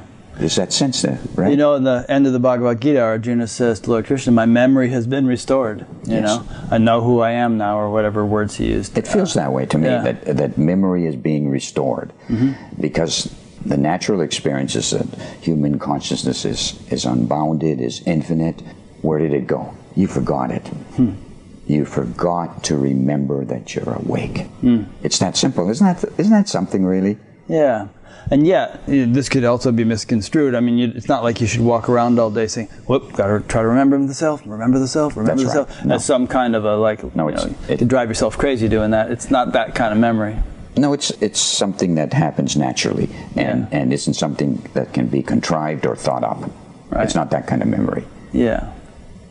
And theoretically, an older person who is starting to lose their memory and you know can't find their car keys, that kind of thing, they could very well be perfectly established in pure consciousness. It's not affected by that kind of memory loss that comes with older age. I don't so think so. Yeah. And you know, this whole thing about appearance, what should a, an awakened person look like? You know, you don't have to be intelligent. You don't have to be talented. You don't have to be anything specific to be awake. You know, wakefulness is so natural that it's available to anybody. Yeah. Right? Yep. Okay tell me if you think you want to add anything to this. How does the intellect or understanding help the growth of consciousness that we haven't already covered? I do like the fact that every experience has an understanding component to it. Within the experience itself, one of the joys of the experience is that you understand it and you get it. And when you get it, there's a sense of stability and permanence and continuity and connectedness between people and the environment when the understanding says, aha, this is all part of that wholeness. So that's what I mean by intellect. Yeah. Okay. Yeah. There's a lot of teachers out there these days teaching, saying all kinds of things, and this question is pertains to that. Um, how would a person know that they are listening to the truth? The sad thing about knowledge is that, let's say you're in a high state of consciousness and I'm in a lower state of consciousness, then I will hear what you say on my level and you will speak from your level. Now, maybe they can go together a little bit because you said something profound if I trust you. But generally speaking, the, the movement of consciousness moves from higher to lower. In a but you, situation. But, yes, that's the way it is. And what can you do about that other than keep speaking what you know and and ultimately or eventually somebody will hear it or not hear it up to their to their lights. And I would say something about this question that there should be some kind of resonance with one's experience, you know? I mean, if somebody's saying something that's supposed to be truth, if it is, there should be some kind of resonation or some kind of um, connection on the level of your experience that, that kind of verifies it for you or makes it seem right to you or something. You know what I mean? Everybody has some intuition, right? Yeah. And, and some deep in ground, even if they don't know how to talk about it. Pure consciousness is universal, therefore, somewhere you have it and you have intuition. Everybody has some intuition. And yes, you intuit that, yeah, this person's saying the truth. This, hmm. I want to hear more of what he's saying. I agree with that, yes. Yeah. And there's actually a flip side to that, which is that people get that intuitive aha when they listen to or read something profound. Yes. And then they think that that's basically all there is to it, is that intuitive aha, and they don't realize how much vast uh, potential for maturation of actual experience there is. we all tend to when we when we have let's say we have a profound experience everybody tends to say this is all there is, right oh I've, I've made it now Yeah. What is the process that lo- allows love to grow? You know when we were first talking about consciousness and the movement of consciousness the movement of consciousness is the movement of love. It's the movement of uh, connectedness. Connectedness means unity. Unity means deep feeling. So if consciousness grows then the sense of unity grows. The sense of this movement of consciousness this continuity this love is a byproduct of consciousness becoming aware of itself and you becoming the knower of that experience. The knower of that experience is the is the being is the individual that feels love. It's not the absolute that feels love. You as an i are the loving entity that can communicate and talk and, and help and whatever. Mm. Yeah, I, re- I read a nice interview, a nice lecture by Maharishi the other night that I had heard him, I had heard a recording of a thousand times. But it, basically, he was saying that, you know, love grows by culturing the habit of not minding the crude and minding more and more the subtle, you know, and and just the the sort of the subtler values get more habituated, and then her appreciation grows by virtue of that, and with more refined appreciation, love grows. that's essentially what i'm saying yeah Yeah. what is the dying process, and can can we skip it? okay the dying process You're the one who gave me these questions. Yeah, I know. that one I should have skipped. we should have skipped that one. the the dying process is the is the process of being born, waking up. That's what the dying process Oh, is. okay. In that sense, yeah. Yes, Sure. that's what it is. Yeah. Imagine if nothing was passing, if nothing was ending, Mm-hmm. then everything would die eventually. It would be there would be no rebirth. Now, okay, if you want to talk about illusion, I think death is the biggest illusion, and it's an illusion because human beings can be immortal. They can they can gain immortality. In their physical bodies, or on the level of consciousness. There are many levels to the body. Okay, and Ah, good point. Well, you were talking earlier about some kind of unbounded level of the individuality that interfaces with the pure silent. So presumably, it's not only unbounded, but it's eternal. I'm not a big advocate of that the absolute is the experiencer of unbounded infinity. I'm a proponent of that the individual on the subtle level can be and will be and is eternal. Okay? An individual has now an individual in the sense that it's an awake individual. Right. That means immortality to me. That experiencer will never die. Mm-hmm. And even if it's not an awake individual, I mean, how about my dog? I mean, is there some essence to the dog that's eternal, and that essence is going to kind of grow in its capacity to appreciate its its own eternal nature over time? I believe that's true. You know, going on to a bigger and bigger level, and you know, how do you answer questions? You know, they say the universe will end eventually, but uh, to me, it's like the universe goes to sleep, just like we do, and we wake up. We don't know what's the next universe or the next one, if there is one. Yeah. Um, where's it? Where's the universe going to go? And actually, my next question uh, ties in with this next question, which is how do I know you're not making all this up? Which is that when you say a thing like that, the individual is eternal and we all go to sleep when the universe dissolves. I mean, is that just something you read in some book, or is, it so, is there some aspect of your personal experience that kind of substantiates that for you? when you have the experience of pure consciousness, pure consciousness is unbounded, and you see the fluctuations of that pure, and those fluctuations are also eternal. Those fluctuations are the universe. I can see the universe in those, I intuit it, and to a certain degree, see it. That's just my little old consciousness. How is it that I can see that? I know that, that the universe is my consciousness. I can see it. It's an expression of your consciousness. It's an expression of my. within your it's consciousness. contain. It's not the other way around. right. It's the universe is contained within my and yours too, and everybody's. Yeah. Human consciousness is the movement of consciousness, is the wholeness of consciousness, and is the material universe as well. The material universe is also part of that consciousness. Now, once you know that, you see that, you intuit that, there's no end to the universe either. There can't be. It's eternal. If the absolute exists, then everything is absolute. If I exist, then I'm absolute. You can't discount my body or anything and say, well, that's not real. How is it not real if the absolute is everywhere? Well, let's take this piece of paper. It's paper, but it's also the absolute in its essence, appearing as paper. And I could take a match to it, and it would be ashes and smoke and gases and Okay. whatnot.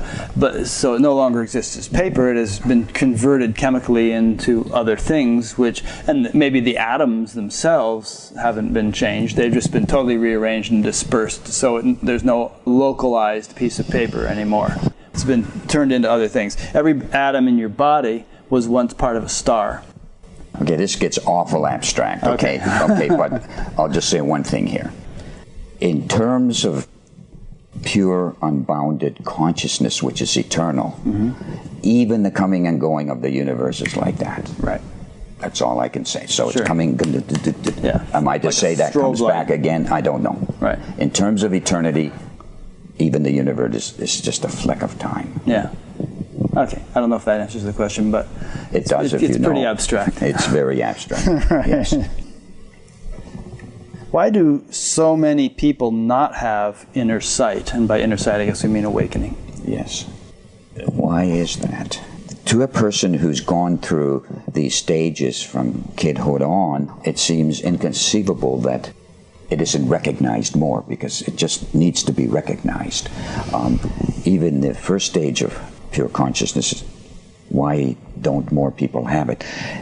My sense is that everybody has it and they don't get it They're overshadowed.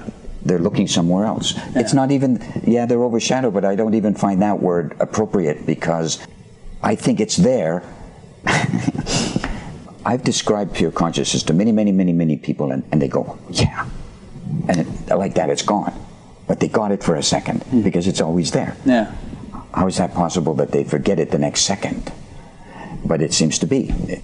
Well, if you're watching the movie, you know, it's like you're really into the movie, and some guy sitting next to you could say, "Now look carefully. See that little sparkly thing there? That's actually the screen. See, it has this big flat screen." Or and you say, "Oh yeah, I see what you mean." But wow, I'm really into this movie, and I'm going to keep watching. It. yeah. I guess that's why we're here on earth to discover why we're not having the full experience. And some people have it and they want to pass it on to other people, right? Or try to. yeah, and maybe it's the nature of the age that it's rare. It's kind of know. tough, yeah. It's a, it's an intense time we live in.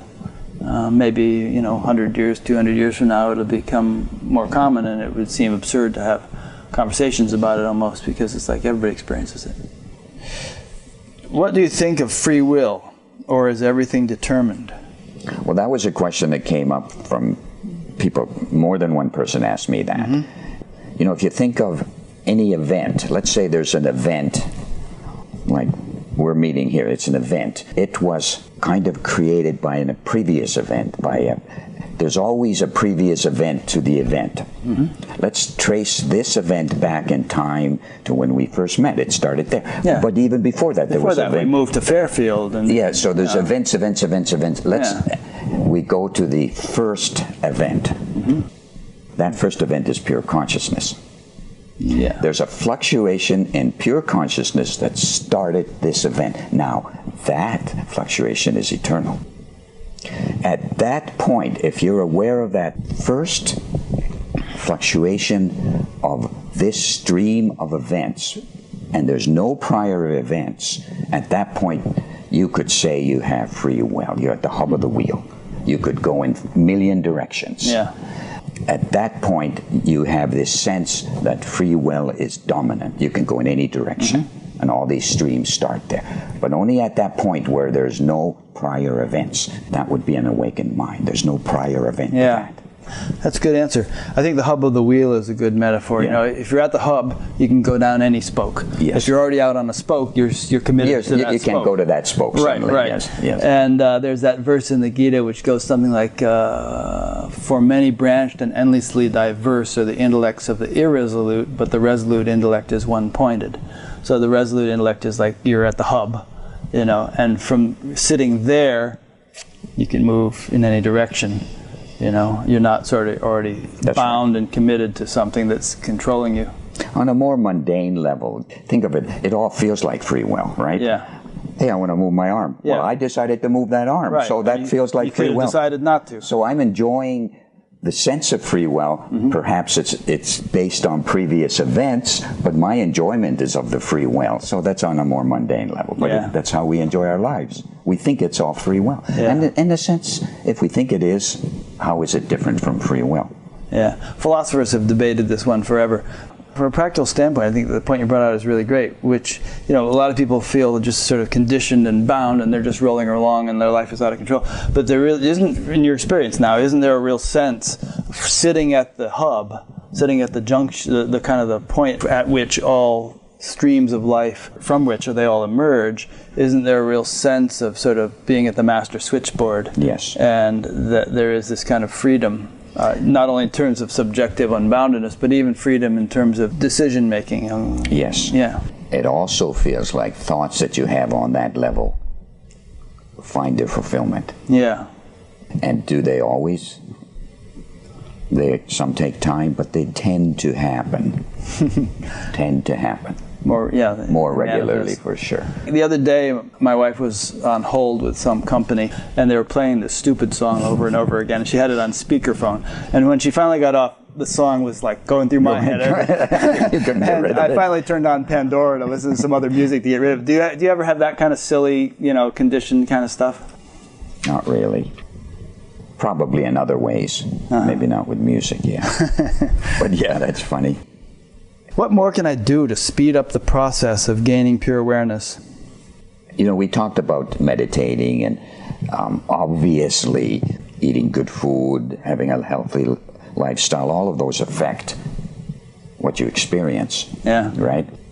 Fortunately, once you have a certain degree of wakefulness, that influences you less and less. But on the path, as it were, then, for instance, a meditation technique, it certainly helped me. Mm-hmm. And, you know, when I started meditating as a young man, immediately stuff started happening in a way that wasn't happening prior to that. You know, understanding, depth of experience, on, you know, all kinds of stuff. Yeah. Very rapidly developed. I could see it and feel it and know it. So, yes, meditation, good food, You weren't drinking a six pack and smoking a joint every night. that's right, I That, wasn't. that, that kind of thing helps. I say that facetiously, but I've been in touch with people who are kind of interested. You're in obviously not in Denver. Yeah, or Seattle. I've been in touch with people who are interested in spirituality, and and and then you know, but they have a drinking problem, or they're they're doing something which seems to be hampering them, you know, while at the same time, like the elephant analogy. The elephant washes itself off in the river, then it gets out and throws mud on its back again. We don't want to be lacking in compassion for people who have problems with that sort of thing, but we also don't want to say that there's any um, th- such things can be accepted as legitimate paths to enlightenment. I I don't know. My whole angle is understanding, right? Right. I mean, you, you, if you read my blogs or anything else or how I speak, is I try to convey my experience and hope that somebody gets something out of that. And invariably, of the some hundreds of people who commented on my uh, last talk, quite a few of them got something, whatever that something was. So Yeah. that's that's what I do. Okay. All right. I think we've pretty much covered all these questions. They're all just sort of variations on Yeah. on the same theme. So just back to some other questions here. In, in terms of your own experience, did you ever have? In the last interview, we talked about this experience you had where you were wondering what all this unboundedness was that people were talking about, and then you had the experience of losing it for 10, 15 minutes, and you realized then, and that was horrible, and you realized then that you'd actually had it all your life. Did I ever tell you the experience I had with this word bliss? Did I think you told that in the last interview too. Okay, I did that you know, one, People yeah. were saying, you, were saying, what is all this bliss? yes, yes. Okay, I got it. Well, but the point that we were making then is Well, the point I was going to ask is, Okay, did you, other than that 15, 10, 15 minutes, did you ever have a dark night of the soul? You know, any kind of like really difficult time you went through where, uh, you know, the worst period that I uh, went through was in my late teens for about a year or two in my early 20s when I had the separation kind of stuff. Up until that point, I had this kind of unitative uh, sense that everything was was consciousness was light, and then it shrunk or separated into this kind of um, separation where I was aware that consciousness was there, but I wasn't part of it. your individuality wasn't part of you know, the, right. are you talking about a cosmic consciousness kind of thing where there was a separation between Yes. absolute and relative? And it was very clear. At night, it was 100% there. During the day, it was 100% there, but I didn't like it. Hmm. And it affected my uh, happiness level, my contentment level. I wasn't very, I wasn't very happy that everything was separate. I wasn't happy, and it was, it was a kind of a tense time for me for about two years. Hmm. And then I had some dramatic experiences of a subtle nature that changed that. That would be kind of well, you want to tell us what those were?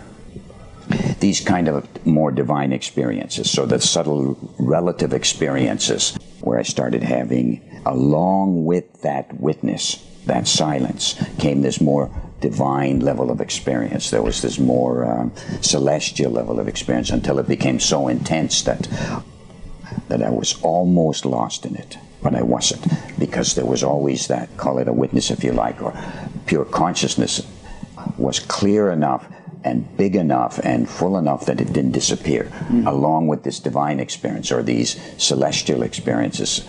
So they were there simultaneously. So all that disturbing separation disappeared. They were close enough. The, the, the subtle relative, the, the subtle levels of creation, the heavens, the the you know the beings that exist on those levels were there along with this um, unboundedness. Now, there's an interesting point here.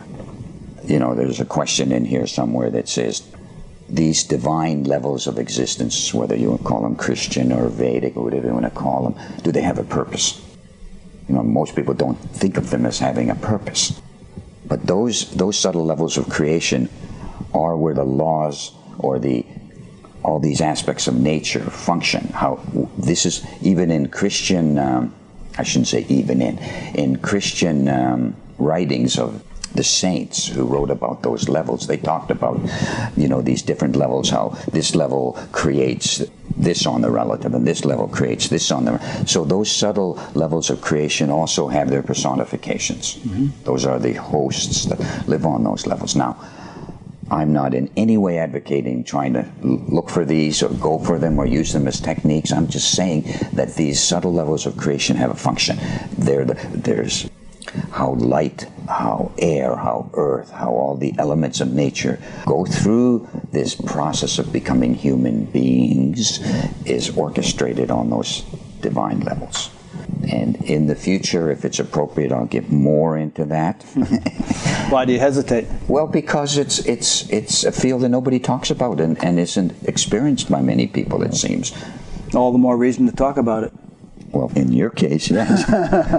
but um, uh, yes, you always want to leave something for the future, right? Yeah, P.T. Barnum. Yeah. There's a tremendous amount, but I want to emphasize that the reason you, anybody could see these or put them in their proper perspective is because there's a there's a consciousness level that's silent enough, pure enough that all of this celestial stuff and the gross relative stuff is incorporated into that experience. Hmm. Okay. So you're saying that the realization or perception of these subtle things is what kind of got you out of this dark night, and it's in, and it's interesting because your experience follows a, a trajectory. I know, that's hard to say. Adyashanti can't say that either. He always screws up that word. okay. But it follows a path that um, is very much um, in line with what Mar- Maharishi Mahesh Yogi laid out in terms of seven states of consciousness. He said, you know, this cosmic consciousness state, you're in, established in and as pure consciousness, and there's this separation. and then the gulf begins to be bridged, and there's this sort of unity of God consciousness, and then eventually total unity. And uh, I don't hear people talking so much about that un- unity of God consciousness. Uh, they they either seem to. Sometimes I wonder: Are people just in cosmic consciousness and they think it's the final state? This you know, real self-realization and, and separation from the relative, or have they somehow jumped over, leapfrogged over the God consciousness stage, and they, they've arrived at unity, everything in terms of the self, without having ever explored or having needed to explore all this kind of subtle relative phenomena. There's two things that aren't talked about much this state of celestial perception in relation to pure consciousness, and then after unity experiences. Mm-hmm. After a unified uh, wholeness of experience, there's an in, that's when the senses and the body and all these things move into the absolute and everything is seen from the absolute level. So those two areas aren't discussed much for some reason. Now, I don't like to talk about the seven Maharishi seven states of consciousness because it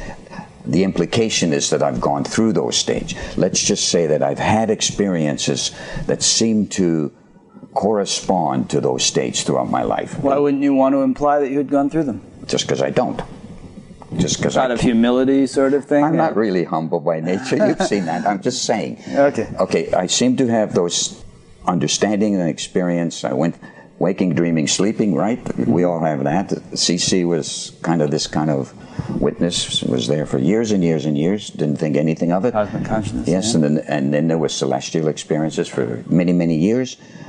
And then that evolved into a kind of a unitative state that you know, unity consciousness, or whatever you want to call it, which is there now. You know, I have this mm-hmm. unitative state, but those are really simple states of consciousness because they don't really involve the senses or the body or the environment in a profound way. They're the way you describe them or the way you experience them? The way I experience them. I feel my experience started once I realized that everything, I am everything. Mm. So that's when it got interesting. That's when it got interesting to me, and we haven't gone there yet. And, and you know, a year or two from now, uh, I'll, I'm actually, I can't believe it, but I'm actually, you know, like everybody else, I'm now writing a book. Great. Yeah. I will state all that in it. Okay, and then we'll talk about that. Yeah. Yeah.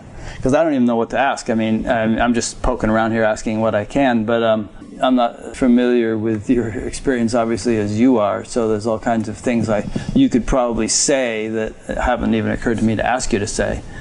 I'm trying to stay practical as much as I can, you know, and yeah. it's, it's hard. But um, well, you know, I always found when I was teaching meditation that it was nice to give people a wide range. So I, even in an introductory lecture, I'd give some really practical, down-to-earth benefits, and then I'd kind of take them on a vision of possibilities of ultimately, if you develop this area to its fullest extent, what could it be? And then I'd come back again to some another area, really down-to-earth benefits, then take it all the way to its extreme. And that way, whoever's sitting in the audience, you're you're kind of hitting their their particular sweet spot. There's millions and millions of people and teachers and gurus and movements and New Age this and New Age that who are dealing with those evolving issues, you know, up to up to and including, you know, the first stages of enlightenment. Mm-hmm. And there are very few people dealing with these. Um, post Unity experiences yeah. or GC experiences. Because there isn't much of an audience for them, or because yes. there isn't anyone qualified to talk about them? Both. Yeah, I guess if there were much of an audience for them, then members of that audience would become the teachers who would begin talking about them. So you're just saying it's really not as relevant to our collective evolution yet as it may be somewhere. I'm just not that interested because, having said that, I am interested in that because. Well, you're totally interested in terms of that having been your own experience. Yes. You're just saying you don't feel too much inclination to talk about it because there aren't that many people who are really ready to, to hear it. That's what it sounds like to me. But you're right. Uh, a lot more than I thought. I, I didn't expect. Yeah, to and have, you'd be surprised. I, I didn't. I didn't expect to have such a response from you know yeah. all your. I really didn't. So is your book going to pull any punches, or are you really going to spill? I'm going to say everything. You're going to spill all the beans. Every bean. Yeah. That, every right. bean that I have. Good luck with that. It takes people years to write books, but hopefully you'll have a fair amount of time to put into well, it. I've I've already probably written twenty percent of it. Great. Great. Okay. You know, I, what there was this one person said said something like, "Who do you think you are?" Yeah, yeah. and um, I don't think I'm anybody special, and I don't think I'm any different. I think everybody has the potential, everybody has the ability to have every experience. If I can have it, anybody can have it. That's my attitude. Right. Okay, and it's and it's an honest, true attitude. I. I mean, look, I don't take up any more space. I take less space up than you do. So, you know what I mean? I Yeah. mean, yeah. There's more questions from this person who asked the question about why you would continue to meditate. It might might bring out a few new little nuggets if I ask a few of these. Okay. Uh, go ahead. We already talked about you know why continue to meditate, and uh, just I'll just throw out some of this stuff and see how you respond to it. True awakening or self-realization is the end of all states. It's knowing the self or Brahman as who we are, who we really are. Out of this awakening, all the virtues unfold as old conditioning falls away, but there is no step-by-step process, no illusory self noting change. Although revelation continues on the subtler levels until all conditioned responses fall away and we are fully integrated and at rest in the heart of being, we don't need to make any effort to have grace unfold once the opening occurs. The self reveals itself to itself quite naturally. It's true. I don't have any problem. No with argument with any of that. That. Not really. Yeah, so Um, what, whatever you're doing is not in violation with the, the, the question she's raising. In terms of practicing TM Sidhi program or, you know, doing this or doing that, it's all Okay. What she's saying is correct, Mm-hmm. but the implication is that stop. You don't stop doing stuff. Stop enjoying stuff. Sit in the silence like Buddha. Yeah, there's nothing more to explore, There's nothing not- more to. That I don't uh, buy. Right. Um, because I've always seen more. The silence is there. The silence is huge, unbounded. The movement of that silence, the revelations of that silence keep unfolding. I see more and more. Even the gross relative, I, I go to national parks, enjoy myself. I don't sit like Buddha at the base of the trail. I climb to the top of the trail Yeah. like everybody else. I have a good time. Mm-hmm. I don't see advocating going into a retreat and staying there with the eyes closed for the rest of your life. Yeah, and I don't think that's quite what she's saying because uh, she has an active life and goes to the gym and has a couple of kids that she visits with and all that stuff. I think what she's saying is that if you're really at rest in the self, then there's no seeking after more subtle experiences. Which, and I, I, I mean. I agree with what you're saying here. I, I'm not sort of arguing her position. I'm just using that as a as a stimulant to to bring out more stuff. What you're saying, and, you know, for instance, she said there are a thousand and one experiences that Mother Shakti can show us, but truth is one. The yogic path does not necessarily lead to rest. The energy gets turned on and just keeps circulating. Only an act of grace can bring the energy or consciousness to rest. But what you're saying is you arrived at rest decades ago, and in that and that state of rest can be a platform or foundation upon which to enjoy further exploration. That there's no end to exploration. It's not like yeah. Go ahead. The waking up process doesn't eliminate uh, anything, and I just repeat myself. It does not eliminate the enjoyment of the relative. It increases the enjoyment of the relative. Right. Increases the enjoyment of the subtle relative. Increases the enjoyment of the silence. Mm-hmm. All of it is increased, increased, increased. It's like you're owning more and more you're not owning less and less. If you have an experience of silence that overpowers you, mm-hmm. overpowers your intellect, overpowers, maybe that's a strong word, or overshadows everything else, then I could see that yes, you would say, let just enjoy the silence. There's nothing you can do. Now, there isn't anything you can do to the silence. The silence is the silence. The silence, the pure consciousness is there. The most wonderful thing about silence is that it's not silent. I think that's the key point right there. If silence is nothing but silence, and you know, once you're established in it, then all this stuff about devas and other experiences, it, it seems like a, a getting away from that pure silence. It's a stirring up of something which you finally had arrived at, and you know, pure silence. Oh boy, you're there. Why stir it up again? But what you're saying is that silence isn't just silence. It isn't just flat absolute. That it's a field. It's a world of possibilities, and if you rest there long enough and start to see things clearly enough, you're going to begin begin to want to explore those possibilities. And I'm not even saying that you're not seeing them in terms of the silence. You are. You're Yeah. seeing them in terms of the self. Let's call it the big self. Yeah. Rather than silence. So exploring these possibilities doesn't take you out of or away from, in any sense, Ultimately, it- the big it- self. yes. It's not it's not detracting or diminishing, and and there's not a sense of I'm not going to be content until I have explored all these things. It's more like established, established in contentment. Yeah. This is unfolding, and it's a joy to to be a participant in that experience. I do agree that I don't mean to put words in your mouth. I'm just putting words. in your everything in everything in pure consciousness does unfold from within itself, of course. And there's this. You want to give it. You want to give some uh, validity to attention. Then I- I'll give some validity to attention if I put my attention on an aspect of understanding. Then understanding unfolds. And it unfolds automatically but it seems that the initial impulse has to be put there hmm. has to be started take a direction and, and all this stuff unfolds now. There's an ongoing continuity to my life that has never stopped being clearer and clearer. Pure consciousness has not stopped unfolding from within itself and become a greater and greater silence. Mm-hmm. Or, and I don't usually u- even like using the word silence because pure, unbounded silence isn't even an experience. You could say that's a nothing state. How do you experience nothing? By the time you have an experience, there's something happening. Mm-hmm. Pure consciousness is there's something happening. That something happening is the movement of consciousness on the subtlest level. That subtlest level is um, enjoyable. The subtlest level percolates into the subtle relative, percolates into the gross relative. It's one continuum of experience. And it keeps unfolding. For instance, I can't immediately go to Mars or a planet and, s- and see the, what's going on there, right? So that's an unknown. Right. Pure consciousness is kind of like that. Every time something unfolds, it also unfolds a whole field that you haven't seen before. There's always more.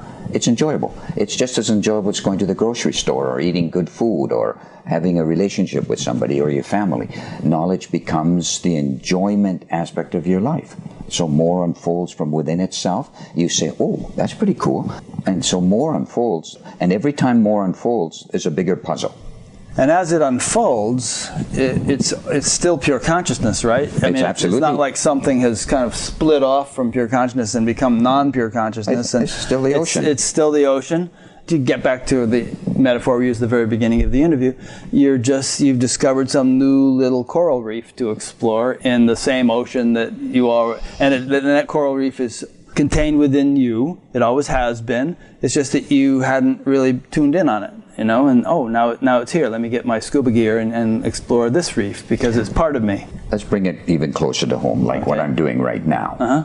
This is one of the fish in the ocean, me talking. Right. Otherwise, why am I talking? Yeah. I, enjoy it. I want to share it. You enjoy it. You want to share it. That's one of the fish in the ocean. Yeah. Why should I stop? Yeah. Why should I stop? Right. And why should why should not more and more people get it? Why not? That's what it's all about. Now, to say that you don't have to do anything, go ahead and do nothing then. Don't talk about me. Don't make comments about me if there's nothing to do. Don't leave me alone. you know, you don't have to believe me. That's okay. You know what I'm saying? The reason we go forward is because there's more to go forward to. It doesn't matter how awake you are. Why do all the gurus open their mouths and have people? I'm not a guru. I just have an experience that I'm wanting to relate, and uh, I enjoy relating it now. Yeah. I didn't enjoy it as much in the past. I do now, and uh, that's kind of what I do. And I think the person who's asking these questions has a very has the same fundamental motivation. Which is to share knowledge, to clarify people's misunderstanding, to prevent people from getting deluded or sidetracked or something.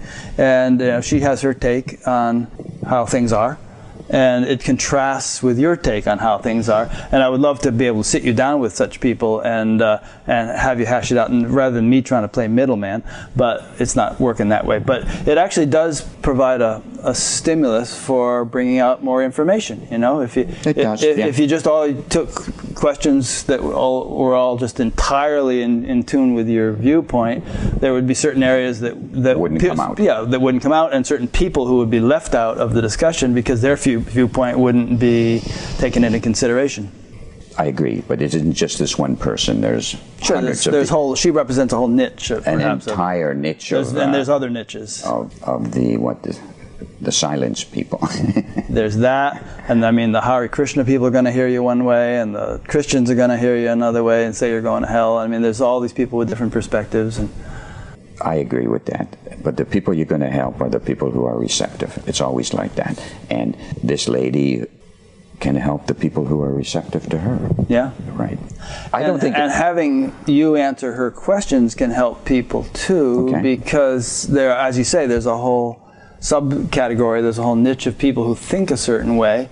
And personally, me as an interviewer, I'm in a great position because I, I get exposed to a different perspective every week. nobody can blame you. yeah. So I love kind of like uh, having uh, this flavor and this flavor and this flavor and, and just kind of like exploring all these different perspectives.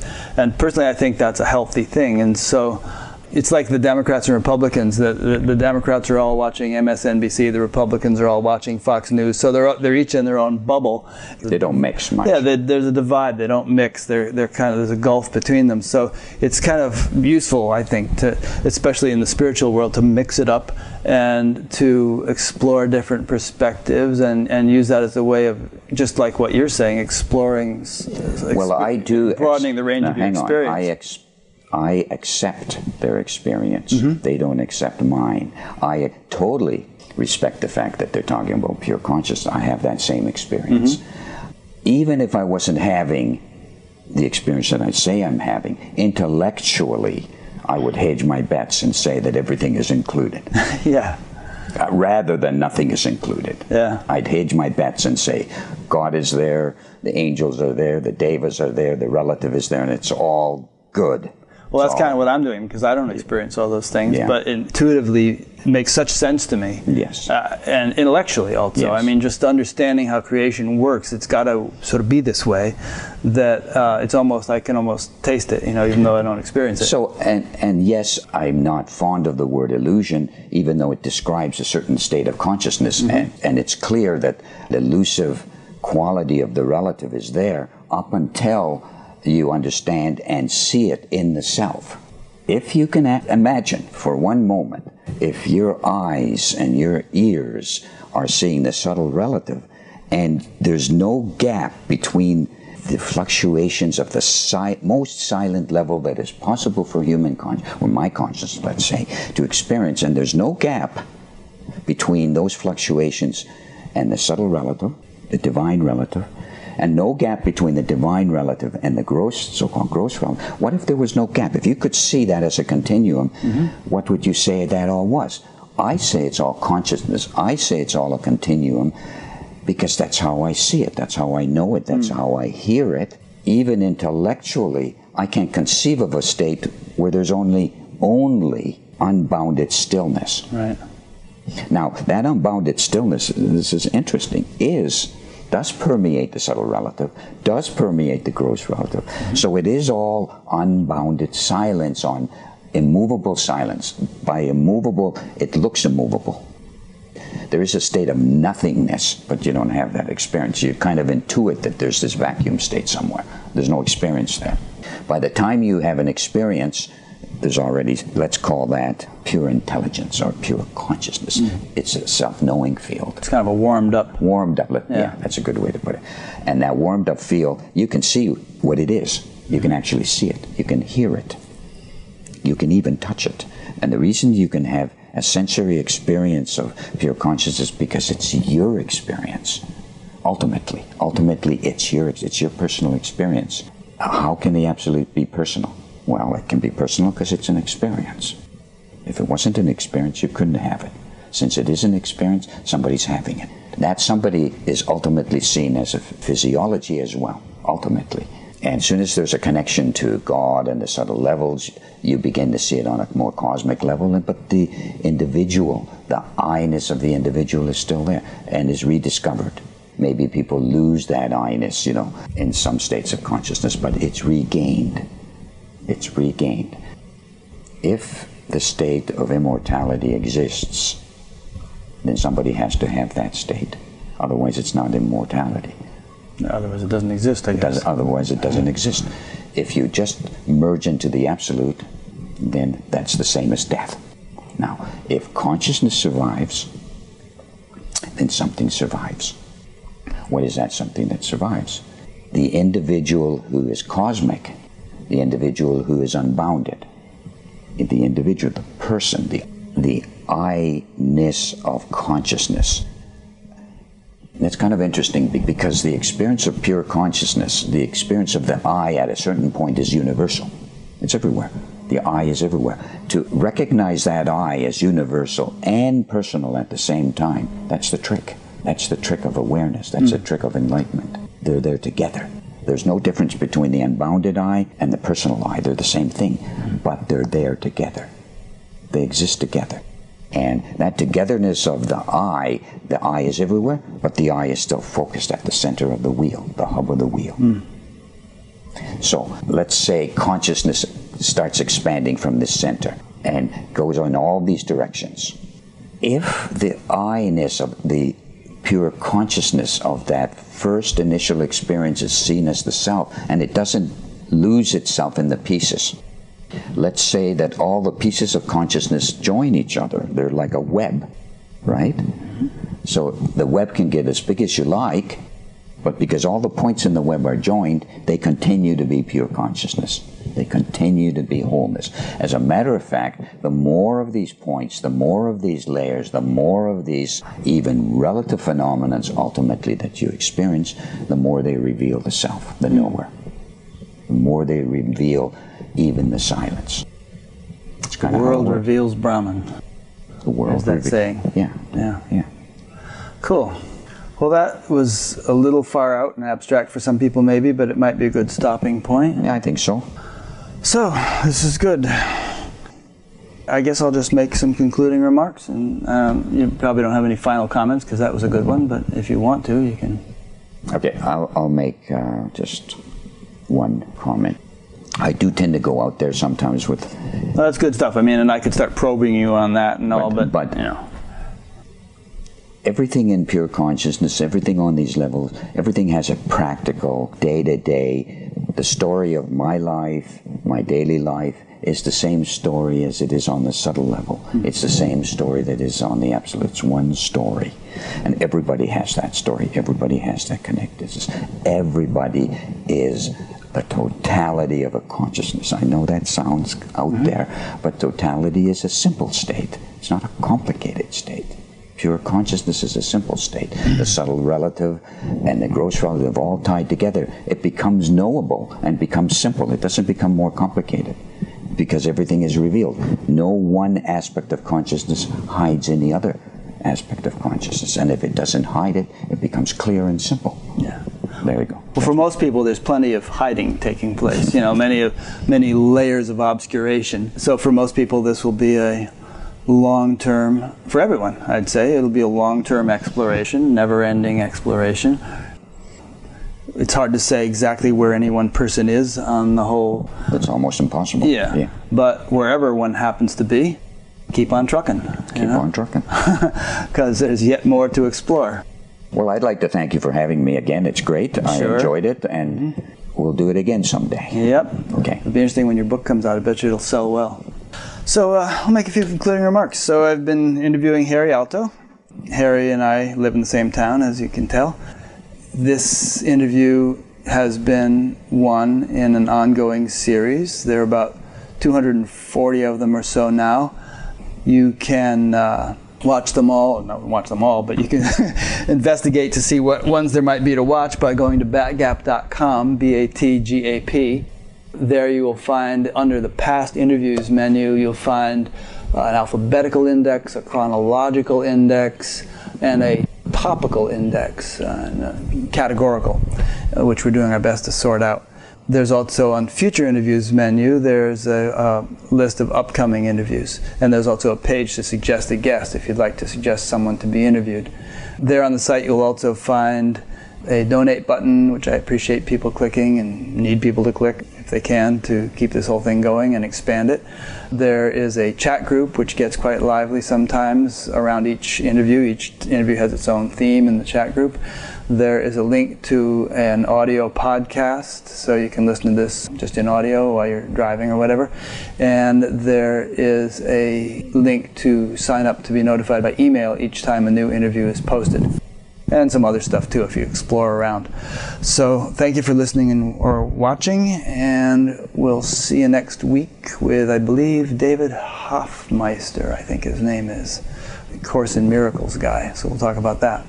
Okay, thanks. Thank you, Harry. Thank you. It's great.